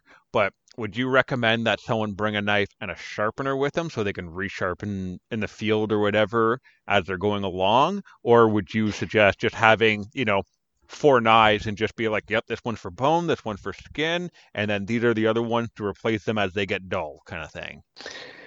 You know, if you're doing a lot of butchering, that would be a good option. For somebody new in the field, you're better off just to get a half decent knife, just one half decent quality. Work Sharp makes this thing. It's called a little field sharpener. It's like fifty bucks, and it's fantastic. So if you have to sharpen up your knife, it's really small. Just keep it in your knapsack. Just if you, it's got a diamond serrated side, it's got a ceramic side, and it's got a leather honing. So you can just keep it in your knapsack. So if you, your knife, depending on the knife, you may have to use it ten times or two times, depending how what, what you're processing. But you should. The only thing I would suggest is a lot of times you'll see these pull through sharpeners. You know, we sell them. Lansky makes them. You see two little carbide crosses, and those are like an emergency last use only because those things will tear a knife blade into a serrated knife really, really fast. It, if you do get one, I mean, one quick pull and it's a one-time use only because they'll destroy your knives. You're better off either to just get, as I said, the Work Sharp system, or if you don't have a lot of money, a piece of leather, put on a board. You can get uh, polish, jeweler's polish or metal polish. You get a Princess Auto for ten bucks a stick, and you can strap it with a leather strap, and that'll bring your your edge back again too. So if you don't have a lot of money, you can make simple sharpening devices that will you can carry in the field. If you got a little bit of money, carry the Work Sharp. But I wouldn't want to be carrying four knives in the field. But you know, if you if you got them at home for processing, that's great. Yeah. Well, that's what I thought too, right? And if you're group hunting, four of you, and each of you carry one or two knives, and there you go. You get a deer, everyone comes over to process it and high five and whatnot, and you have four knives available as you need them. But for the individual hunter, um, Sorry, you mentioned that the the pull through thing will turn your knife into a serrated knife. I'm going off topic here. Sorry. Um, why did it turn like? Why did it do that?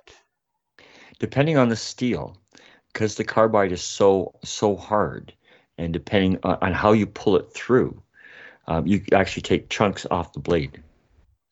Oh. So like, if, so have, like if you have, have a, I've, so like if you have a nick in the blade, it will grab onto that nick and it will just rip it'll the grab metal on it, and, it'll st- mag- and it'll exactly Oh, Exactly. okay. I, I I hear you now. I got you.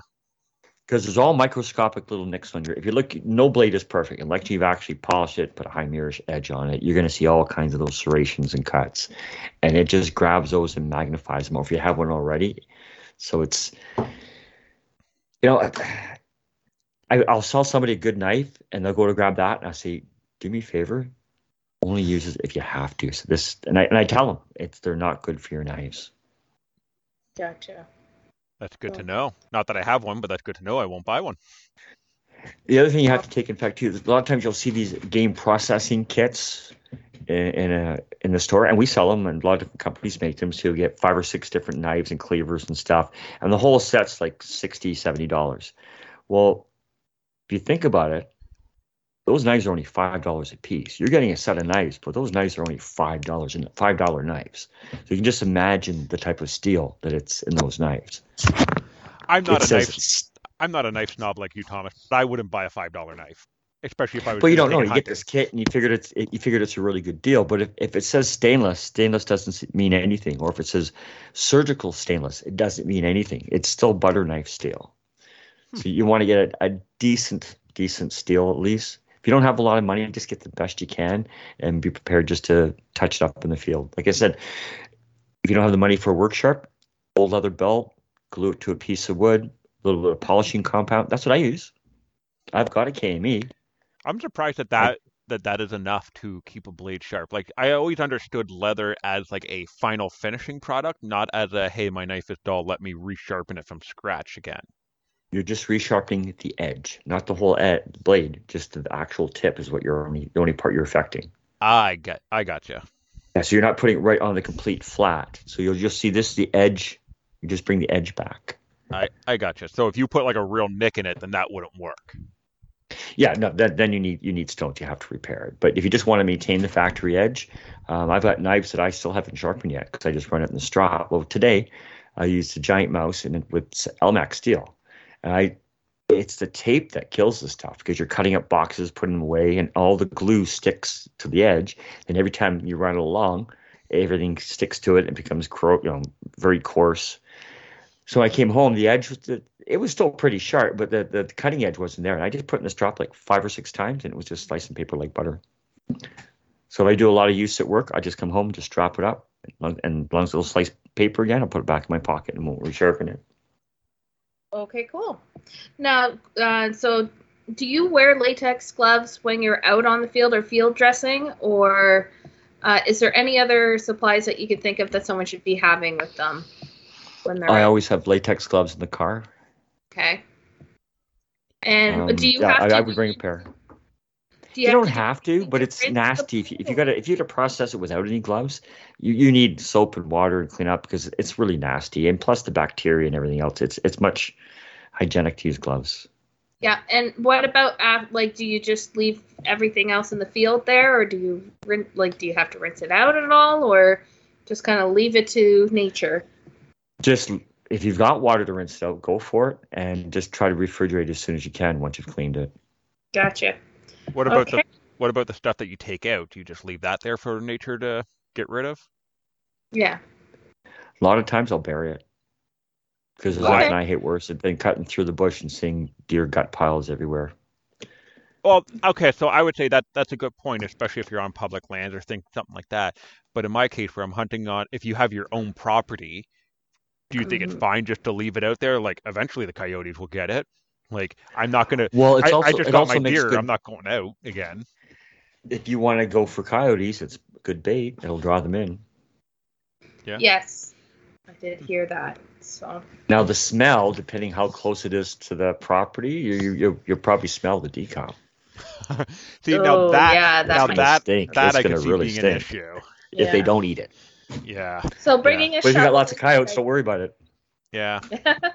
so shovels is a good idea then too for a tool. I usually have like emergency shovel in, in Yeah. the car, my my little roadside kit, because Gotcha. I I've got hunted pu- public land and I see the gut piles. It's just you know they could have taken it or they could have buried it or, or something with it, but you know they just leave it right beside the trail. At least they pull Yeah. out to the trail, then they do it. So Yeah. Okay, gotcha. I, I understand that when you're on public lands and things like that, yeah, it's the it's the the decent thing to do to at least bury it. So yeah, it's not so every because especially what if you're hunting in a public land area where someone's just going to go walking, not hunting in, right? Yeah. They're not going to like seeing that, and they're going to complain about it. And I imagine that that is how hunting areas get shut down. Yeah, totally. Yep. All right. Well, moving on. uh, Let's look at the different uh, common cuts of meat that you want to harvest. Um, so I know I was told a lot with the turkey that the breasts are the way to go, uh, and if you're going to use the legs, that they're very lean and and and tough. So if you use them for uh, turkey stock, that that would be the way to go. Uh, but I wanted to talk a little bit more about because I know nothing about processing big game, and then I started thinking about other birds. So when it came to like ducks, ducks, geese, and pheasants, like I I know I have a duck in the the fridge, so obviously you can make a full roast out of it. But I I don't know. Uh, what are your thoughts there? I've never processed anything bigger than a bird. Oh really? Yeah, I've always just I've gone deer hunting a couple times. I've never got anything, but I'm I've always hunted uh, pheasant and grouse, Oh, partridge. that- So I'm more of a bird hunter. well, okay. Well, yeah. So uh, do you usually try and make it a roast or? Oh, I always roast it. Like, Except- like I mean, except- I make it a full bird, like a. Yeah. Okay. I'd like to deep. I've got a, I got a deep fryer. Very good. Uh, for turkey, uh, your suggestion is good because the problem with the turkey is actually a land animal. It doesn't really do a lot of flying, so the leg muscles are extremely well developed on the turkey. So eating them, they're extremely tough. They're great if you want to boil them for for stock. Um, if you debone them, take all the meat off, give it to your dog. Just or you actually give your dog. You can give your dog the drumstick raw. That's fine too. Cool. Now, don't I, give them a cooked drumstick. so I was looking at though the the big game. So it looks like there's quite a bit that you can take out and process though. And I had posted a picture, but I see that it didn't go through. But it seems like it's pretty generic, just the same as you would a cow or or a pig or any other other piece there. So you can see the roast, the steak, the loin. There's a section just at the back of the neck and in between the leg that's good for stewing meat. Uh, What a lot of people do, like they'll, they'll, they'll, when they butcher it, they'll keep a couple prime cuts for themselves, and the rest they'll just put into hamburger. That's the him- most common. Yeah, make it into sausages. Okay, very good. That's that's the most popular thing. That like if you want a couple of nice prime cuts for roast, and everything else just gets processed. Okay, and like you said, you just chop it up into quarters and and just then quarter it, put it in the grinder, and you can do batches of, of like honey garlic or whatever different batches. Okay, gotcha. So then I guess that brings up my next question: When do you get a butcher involved? Have you ever used a butcher or know people who use a butcher? Uh, I have several friends that use butchers. Yeah. So Um, sometimes the they'll either sometimes they'll charge a fee to do it, sometimes a percentage of the meat. It's between you and your butcher to uh, to figure out. But the nice thing with the butcher, if if you're party hunting, right, all the meat gets map, wrapped up and delivered, and you can just divide it between everybody was there. So it's it's a it's definitely more convenient if you take it to the butcher and have them process it. But um, because I was thinking, like, if you're doing big game and you you're going to make sausages out of it, that requires more supplies and more, like, obviously more work because you're going to have to sanitize and clean that whole process, and then know how to cut your meat, and then, like, like you said, like a hamburger processor, like that that can be a quite a big setup, I would think. I find these days that's like a big family thing. I know quite a few people who do it. Like my friend Jim goes hunting and he brings the deer home. His wife will deflesh it, she'll cut it up, and the two of them will make all the sausages. I know when other friends will they'll get the kids involved and make it a whole big family thing when making the sauce because that's going to be your your major food supply for a lot of people. Exactly. That's fair enough. So basically, it's it's preference. If you're not used to doing that stuff, then go to a butcher, but expect a higher cost for the less hassle. The, the the processing equipment it'll pay for itself right away because it'll, it'll cover your cost of having the butcher do it. The advantage is you're not limited to just venison. You can make sausages with anything, any type of meat you can make. So, That's true. but yeah, there there's a lot of work, especially afterwards, where you have to you know decontaminate everything because you're dealing with raw meat and bacteria and everything. So it, it does require work. yeah. I, I would imagine that taking pretty much any bird would not be worth taking to a butcher. Like just Oh, the hell fee, no. the fee for that just isn't worth it. Like you're if you're as soon as you're getting a butcher involved, you're talking about big game, pretty much. I, yeah, yeah, I- If you need to take your bird to a butcher, you shouldn't be hunting. Okay, so uh, I need to make sure I butcher my bird. there you go. It's like saying, "Mommy, can you clean my bird for me?" No. Not that I was Oh. planning on taking a turkey to the butcher, but like, you know, it just ma- it it's it's good to know. you know that you'll be the laughing stock next year at the hunting camp if you took your bird to the butcher. There you go. yeah. See, I didn't know. I I don't have all the answers to this. I just figured it was more like, oh yeah, you can do this. This is a big deal. That's Uh, like it's like somebody catching a fish and then having taken it to the butcher to clean it. Like it's it's very simple. You're just taking out the internal organs. That's it. You're not processing anything. Yeah. That's that's fair enough. And yes, we were able to get big chunks out of the breast for the turkey, and I did wash it and then we froze it. Um, and they turned out great, especially on the oh goodness gracious Smoker, Yeah, his charcoal griller. smoker. Yeah, yeah. No, I don't know about smoker, but Wasn't the turkey fantastic? it was. It really, really was. It definitely had a different flavor to it than I expected, but it was good. It was very. It's like it's like ultra turkey. It tastes like turkey, but especially if you if you smoke it or you deep fry, it, oh, it's so good. you know, I don't know what it is, but my family doesn't like to deep fry meat. So uh, I would like to try it because Josh was like, Yeah, your sister wanted me to do deep fried turkey. And I said, If you do that, my mom will disown you. Don't you dare.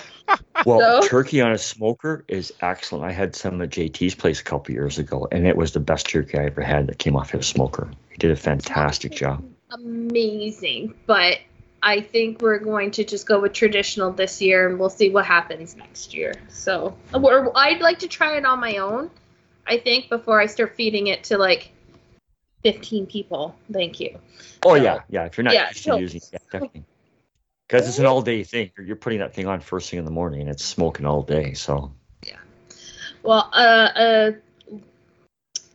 I just lost my train of thought there. There we go. Bones. I, I have a quick question before you go on. And oh yeah, um, I assume you wash the meat before you froze it. I'm assuming that's because you're handling insides and outsides and you know Yeah. stuff that you don't want. Yeah. You want to make sure that that's completely cleaned off the meat before you put it in the freezer. That kind of reason, right? Oh yeah, It was I- very I, will always gooey. wash. Yeah. Uh, yeah. It's just it Even, has. even if I if I even if I buy meat from the store, I still wash it before I freeze it. yeah. Oh, really? Before you freeze it? Yeah. Well, especially Uh-huh. if I get uh, especially if I get the, the big chicken breast pack, like multi pack, I'll take it apart, wash it, and put it in the baggies, like break it into two piece portions. But if I process it, if I transfer from one bag to another, I wash it, and I wash all my meat before I eat it, before I cook it. I don't, Well, so yes, that's I why. always watch before I cook. Yes, but I got that from my grandmother. That's something she was insistent you always have to wash your meat before you eat it. So fair enough. I'm always a big person about uh, being able to use as much as possible. So my thoughts were about the bones, which are good for pets, if any. Um, from what I was reading, it looks like venison, buffalo, and elk are pretty good. You can either smoke them or raw is better. But I'm raw assuming always raw's always best for for a dog because if Yeah. you cook it, it gets brittle and then you risk them puncturing their intestine. So raw bone. I gave Colt an elk leg. He ate the whole thing in like uh, sat there for like two hours and he never stopped. He devoured the whole egg. oh, and was wow. it raw or was it cooked? Oh no, it was raw. It And he was raw. still ate able to whole- just eat it. Yep. And you weren't concerned about him eating a bigger piece that, like you said, would hurt him on the inside. No, because it's it's it's soft. Even though it's it's hard, it's digest. It's not. Once you cook a bone, it becomes very dried out and brittle. And it's Like like you Nice. the whole thing. slivers and stuff. Exactly. Yeah. okay. But when it's a uh, yeah raw bone, you don't risk that. Like you can give you can give a dog a raw chicken breast, but don't give a dog chicken bones because they've been dried out because they can definitely puncture an intestine. yeah. Well, but that, raw, it's soft and it's pliable. Hmm. what about like the small bones Sure. of a bird? Like, and I and I air quote small bones, like a, a leg or something like that. Is that bone okay to give to them, or is it one of those things where the bone is it a choking hazard? I guess I should ask. No, not if it's raw. It's when it's cooked that becomes all the problems Okay, I, I didn't realize that. Yeah, That's because it changes the bones. were bones. It it dries them out. Hmm. Yeah. They actually can shatter and become very brittle. Oh, good to know. Like, I know my, my neighbor my neighbor gives uh, his his bone his dog T bones bones all the time, and I, I warn him against it because I've heard of animals getting really having me rush to the to the vets. Yeah. The vet said raw bones are fine, never give them cooked bones. So Yeah. Uh, but that actually goes into the next topic for best pieces for stock. So, because I know again we were going to use the turkey legs for a stock um, for soup, and I know like with beef, you can get pieces of the beef marrow that make a really great beef stock. Um, I'm assuming that's part of the legs, right? Like, so are there particular bones, or do you well, find? usually the legs the legs would have the most marrow if that's what you're going for because of the Yeah. bigger bones basically. Um, Yeah. But a lot of people will use the internal organs as well for, for broth. I personally won't eat liver or, or kidneys, but a lot of people and they'll throw the neck in and other body parts just just for the broth itself. Yeah, I was reading this. I put, popped in a, a link there. That's why It's that's why you get the neck the neck and the organs for uh, when you buy a bird because they, they want you to use those for the gravy. Oh, gotcha. good to know. I did not know that. I was w- kind of wondering why they always had them in there. The other thing, what, what I like to do when, I, when I'm making any type of broth, I'll actually uh, bouillon cubes. I'll put a, a bouillon, a vegetable bouillon, bouillon cube in with the broth, okay. and it really gives it a little bit of flavor. If well, yeah, that's something that I would I would enjoy, right? Is to do that. Uh, but I again, I don't have a whole lot of experience cooking with wild game, but I do have some. And I was thinking it probably is better like than using you. Of course, if you're having bird, you could probably use chicken or turkey gravy, uh, Yeah, or it'll work. you know, uh, with I with venison roast, I've used beef gravy. Um, The only but- thing, the only thing you have to keep in mind with, with, with wild game is that it's it's extremely lean. There's no fat in it whatsoever, so it's very easy to overcook it. Yes, absolutely. So uh, I know I've had my my share of overcooking venison.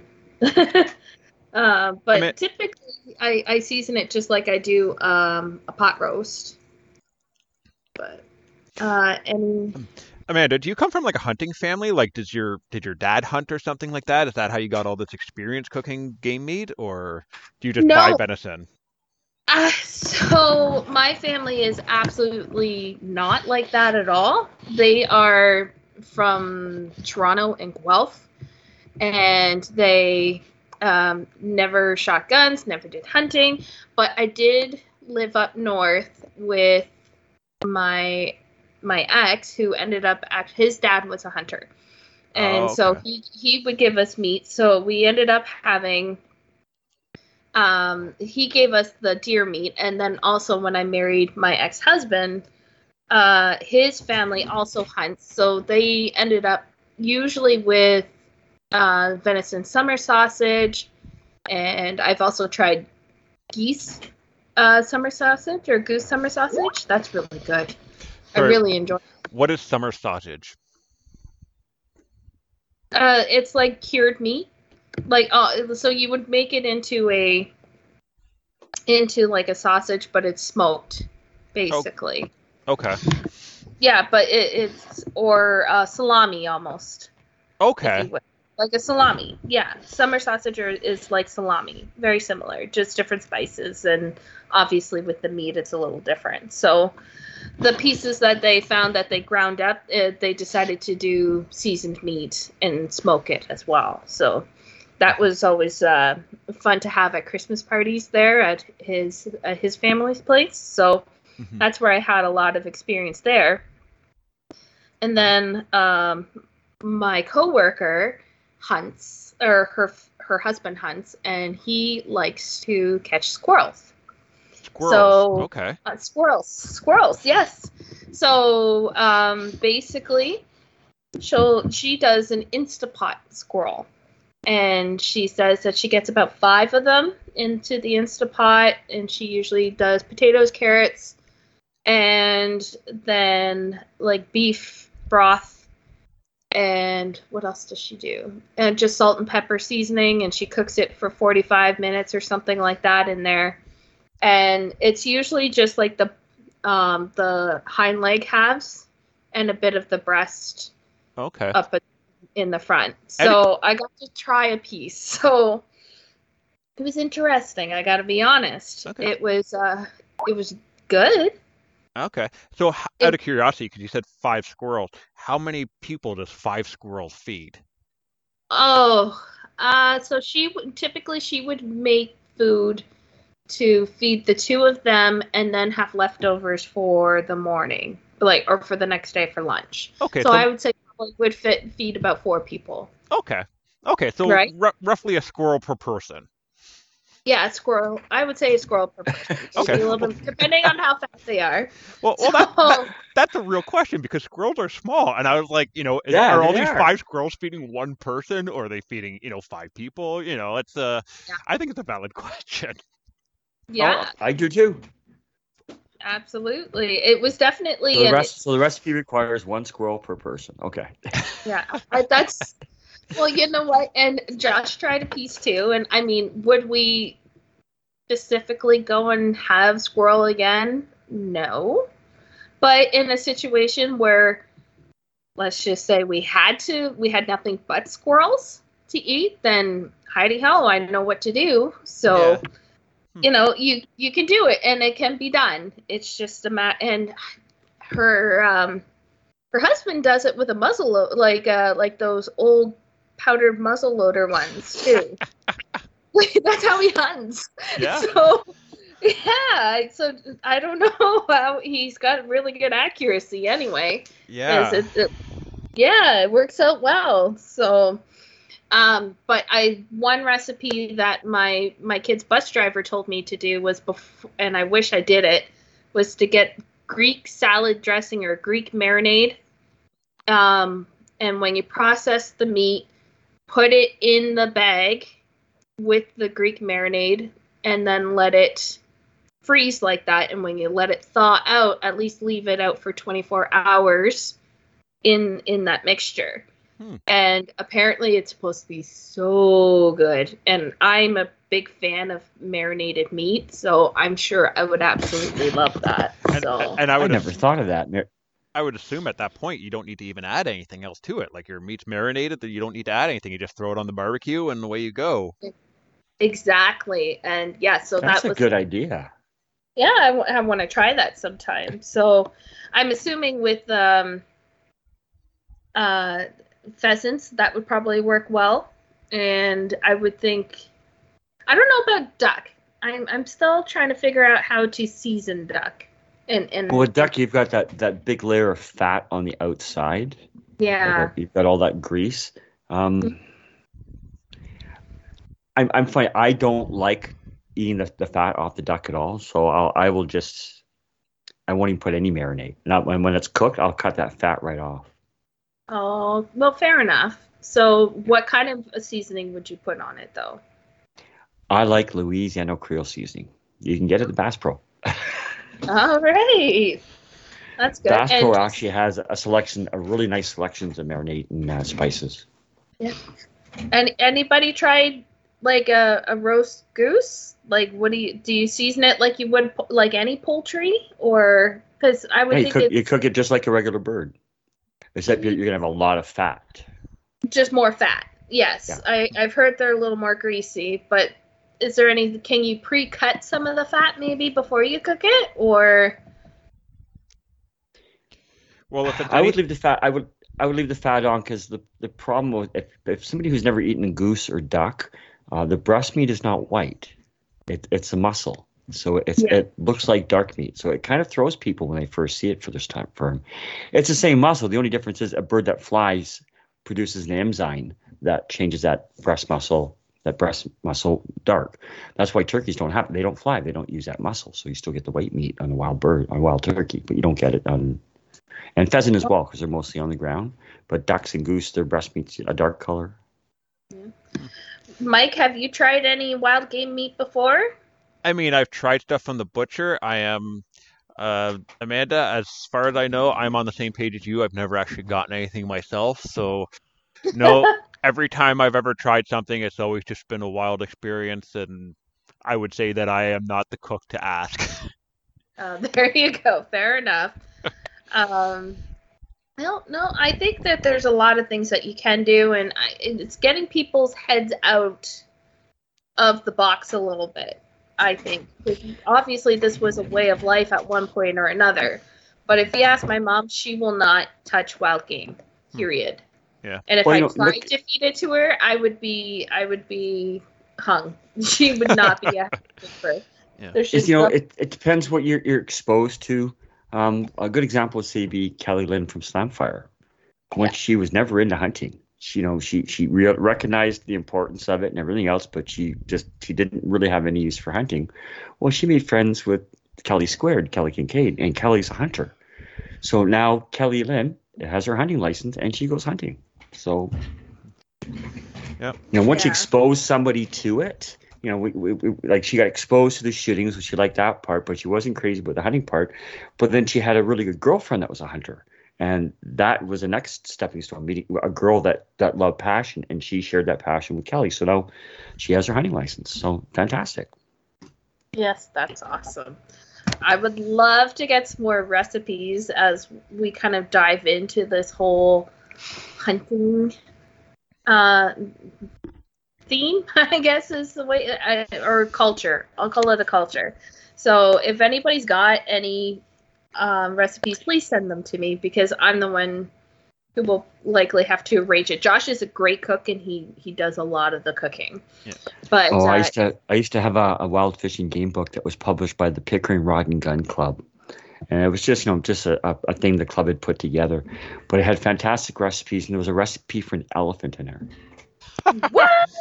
You know, just Yeah. in case you come across one in Ontario, Canada, In case you come North across America. one, I can remember it called for like three bushels of onions and three rabbits, but the rabbits were optional. Just it was an African recipe for for elephants, so Oh wow. different cultures eat different things. So Yeah. Well, I mean, if you're into African safari hunting, then that's something that you'd need to know, right? Yeah, totally.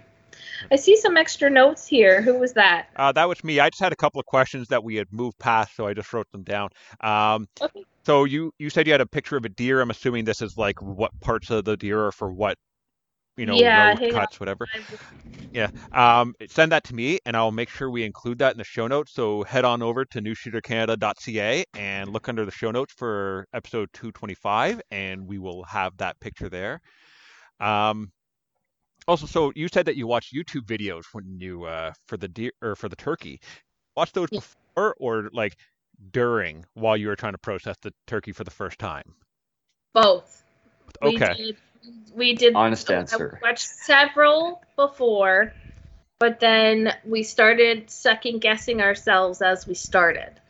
So we're like, you know what? Let's pull it up, and that was more my job as I let him manhandle. Yeah, the person with the Right. clean hands can hit the pause and start like, okay, so it said cut this, okay, cut that, now hit Yeah. play again, oh, cut this next, okay, yeah, okay, yeah, Yeah. That, that's always been my plan. Sarah said she won't help with actually any of the dressing, but she's like, yeah, I'll hit the pause and start button for you. I'm like, all right, that might be all I need you for.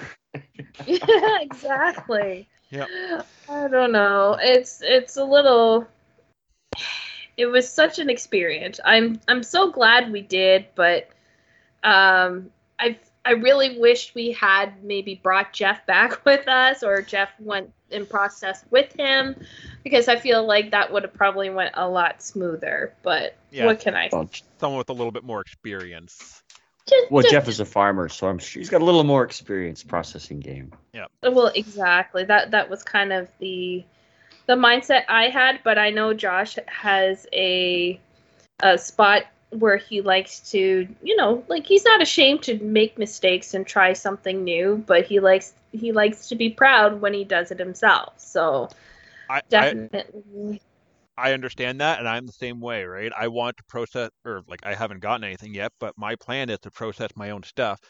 Now, I'm lucky that if I happen to get a deer, I at least have a buddy that lives 20 minutes away. That him and his wife did an entire deer in their kitchen.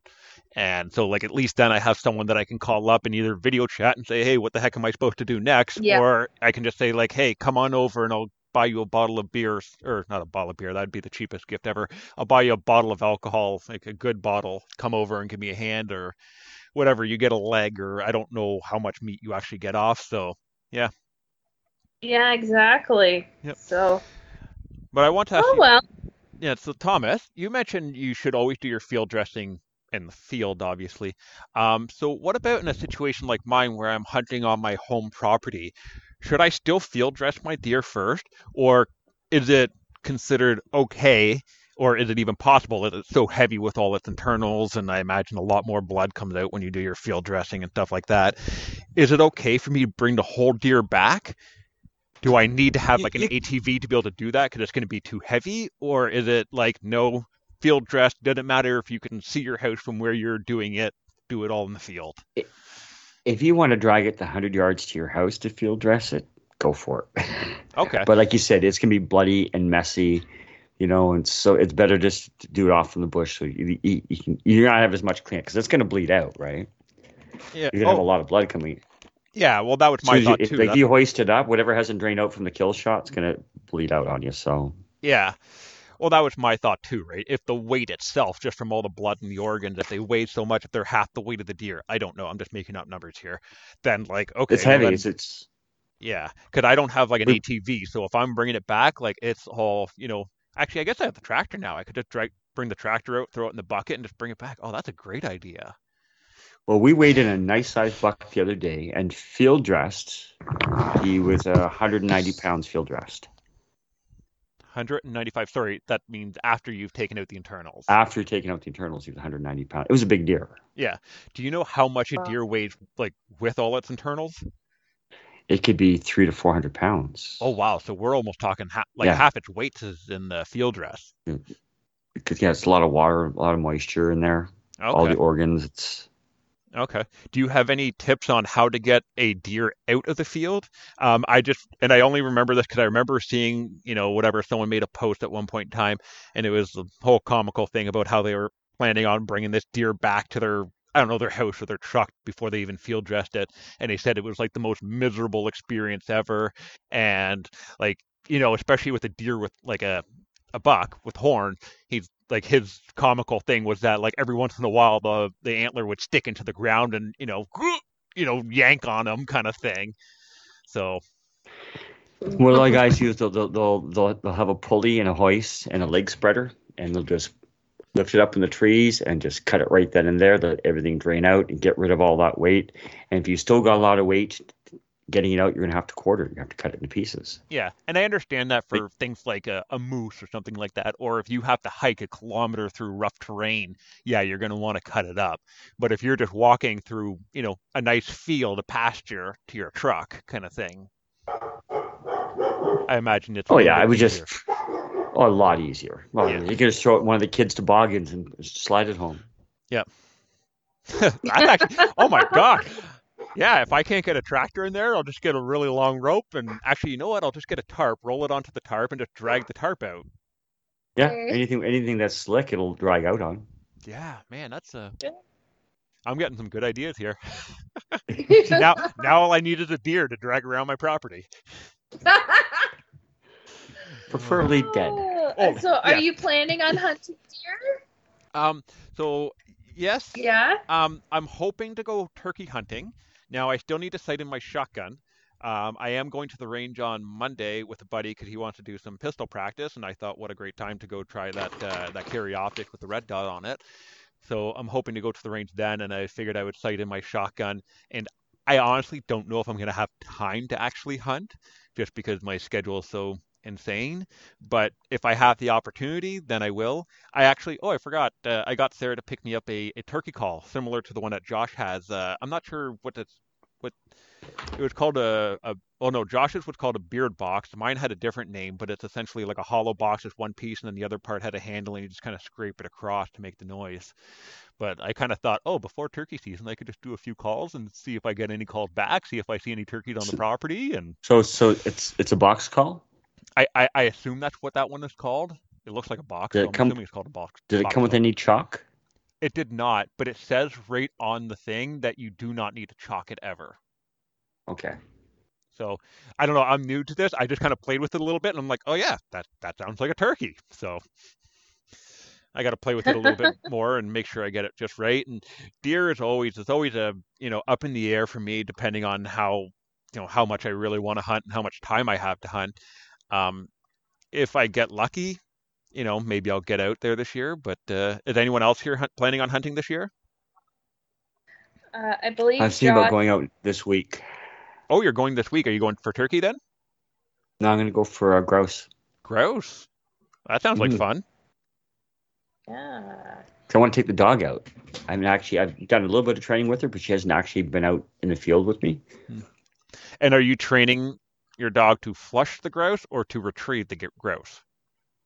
Or both? Hopefully, she retrieves it. oh, she will fly. She'll go. She'll go. Like she, she'll point on it. Okay. We'll work on. We'll see what we'll see what happens once the bird goes down. Okay. Oh, sorry. I Yeah, haven't that, worked with any live birds yet, so we'll see what she does. I forgot. You have a pointer, so that that's going to be your your goal for the dog is to find the birds for you. Just to find the bird. Okay. Okay. Cool. Uh, about we have never done any stuff on, on actually. I've been teaching a release, but once she gets, so I'm not sure how she'll react with a live bird in her hand. So we'll see. it might take a couple before they.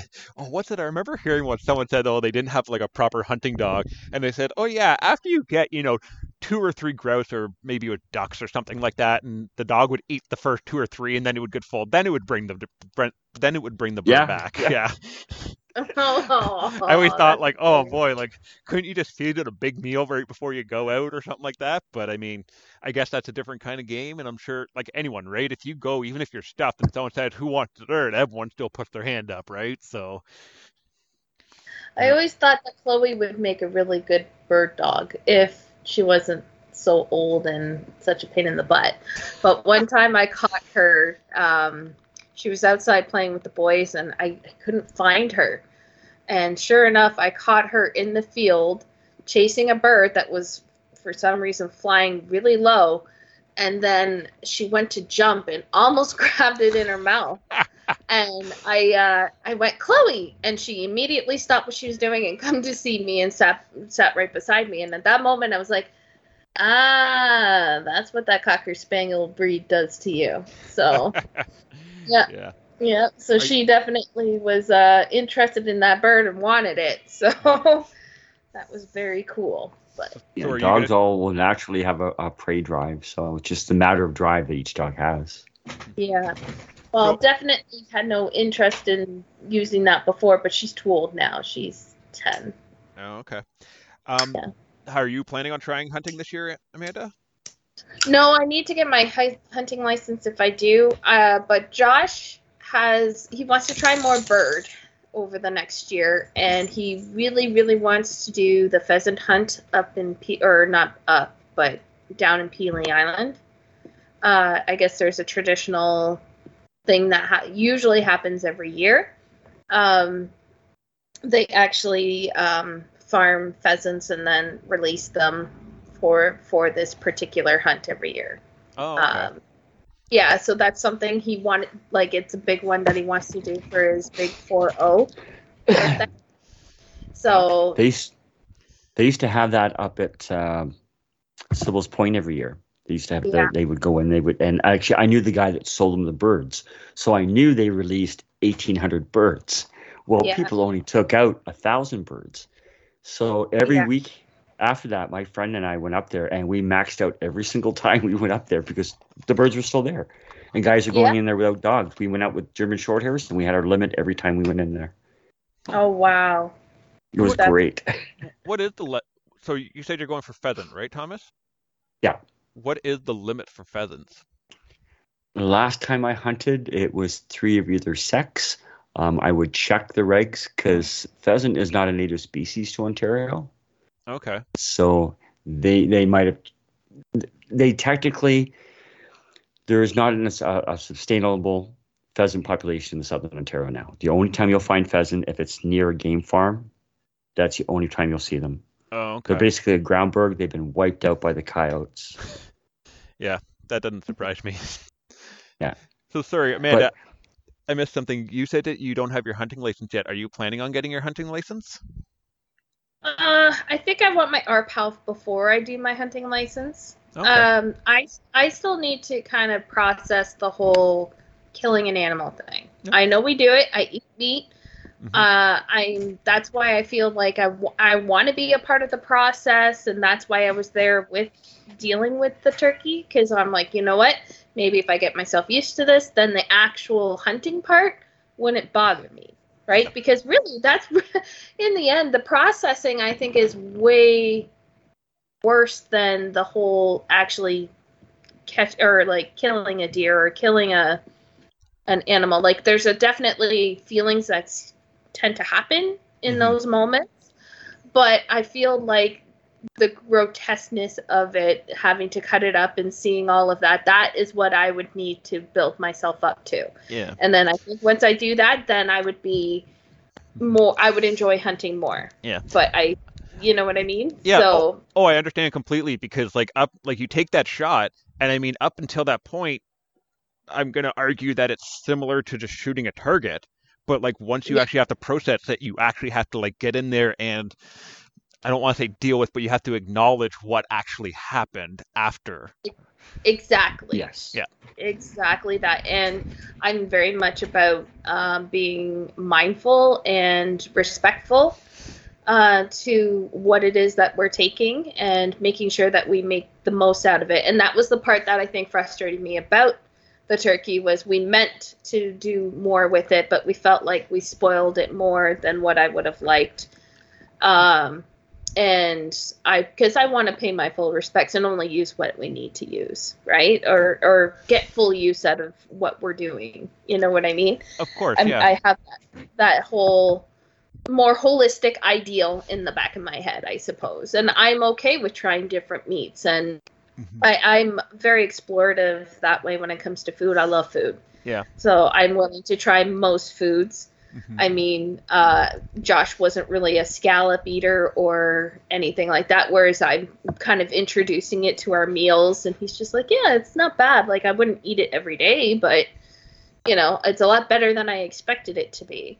So There's there's, there's in- another point I- I should have mentioned to you about the turkey. Um, you Yeah. can just like myself, I only eat the breast meat most of the time on the bird. So sometimes I don't even open up the bird. I can just I'll just fillet it right. I'll just cut the skin. I'll just take the meat right off, and it's that's everything's it? still intact, and that's it. Oh, I never. Well, I know Josh really wanted the the the tail feather, and he wanted.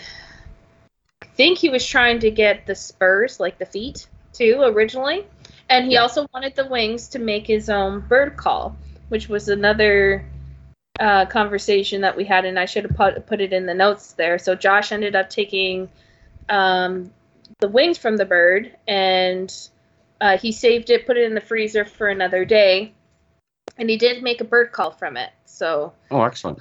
yeah, it was Yeah. really really cool. And I think we posted a link to that, and I'll add that in there into the show notes because if anybody is multi-purpose or wants to make their or very crafty and wants to make their own, uh, Josh actually found it quite easy to do. It's a bit of a process because you got to clean out the marrow part a little bit. You got to make sure all the gunk's out. I think we boiled it twice, if I'm not mistaken, to get everything nice and cleaned out. But he's really, really happy with the results. So was that the uh, the call that you guys that Josh sent this morning? yeah, Yeah. Okay. I thought I thought that was I don't know cool, interesting way to like really use all the parts of the bird, and I also thought it was aw- awesomely ironic the fact that you're literally using the bones of the dead to call in more so that you can get more of them. I just thought that was just the irony of it. I just thought it was fantastic. yeah. I wish I, I knew where it was because I could. I, it sounds just. It sounds really cool. Yeah. And it sounds. So he- they do a really you're, good you- job. so you're really happy with how it sounds? Yes. Excellent. Yes, I am. I am. I think it is. It's a little a little higher pitch chirpy than the box call, I think. Um, the box call sounds screechier, I guess. I, I don't know. But I mean- Um, I it's mean, more pe- appealing. people buy like tons of different calls to take with them hunting, so I'm sure slightly different pitches might call in a different turkey or whatnot. However, that whole system works. So I mean, it's great to have a variety, right? Yeah, and I think the whole idea was that it was it's kind of in the mouth and you I think you if you rested it properly, you could probably just use your mouth or but I, I do feel like a lot of people end up using one hand to hold it as well. Um when when they're making the call. So Yep. it's definitely a cool factor. I'm glad that we were able to make something out of that. Mm-hmm. So Alrighty, and of course I lost my notes. Here we go. We're at, we're at two hours and ten minutes. This is going to be a record long podcast for Oh us. boy. Well, we had a lot to catch know. up on. Yeah, yes, we we did. did. Yeah, have it was to been a catch month. on. Well, thank you, gentlemen, for indulging me today. So please send any feedback, questions, or comments that you may have to host at newshootercanada.ca, our Facebook page, or in the comments section of our website at newshootercanada.ca. And uh, don't forget to like us on Facebook and Instagram, please and thank you. Love to see some of your pictures if you don't mind tagging us. So Yep. that'd be cool. And if you Uh, if you have any great recipes, please uh, put them in the comment section so that we can share them with everybody, and that way everyone can get more things. And I'd also like to see who else is going hunting this year, and what are you going hunting for?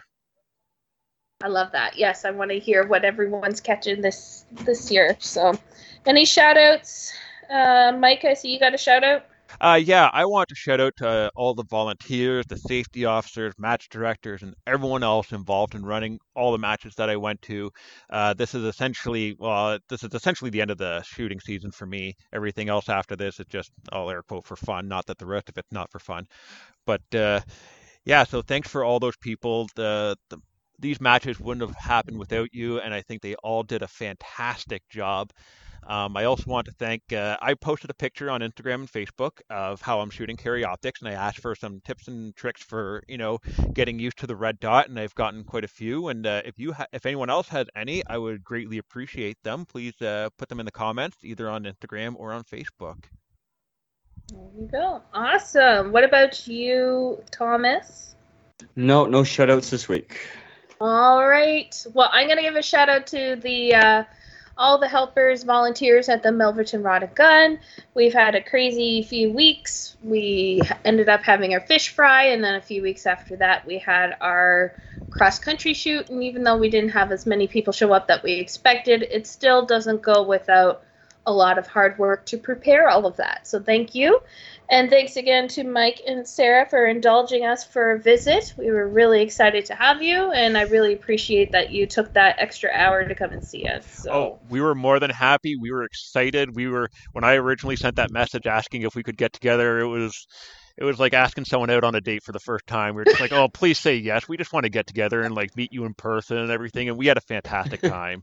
So I'm glad you guys did. That was awesome. I I know I was nervous for sure.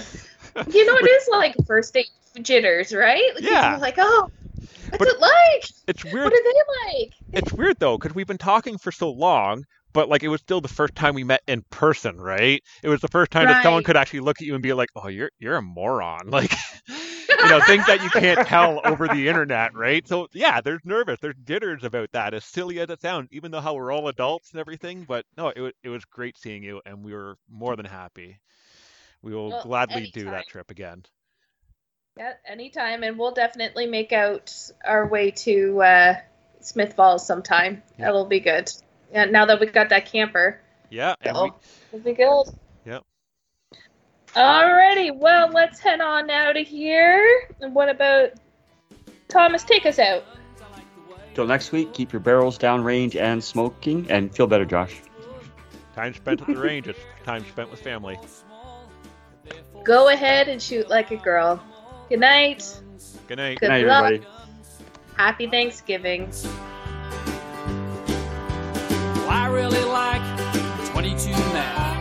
Thanks for listening. We'd love to hear from you with any questions or feedback you may have, or if you just want to call shenanigans. You can contact us at host at newshootercanada.ca or through our Facebook page. The way they look, I like the shiny steel and the polished wood. I don't care if they're big or small. They're for sale, I want 'em all. I like guns, I like guns, I like guns.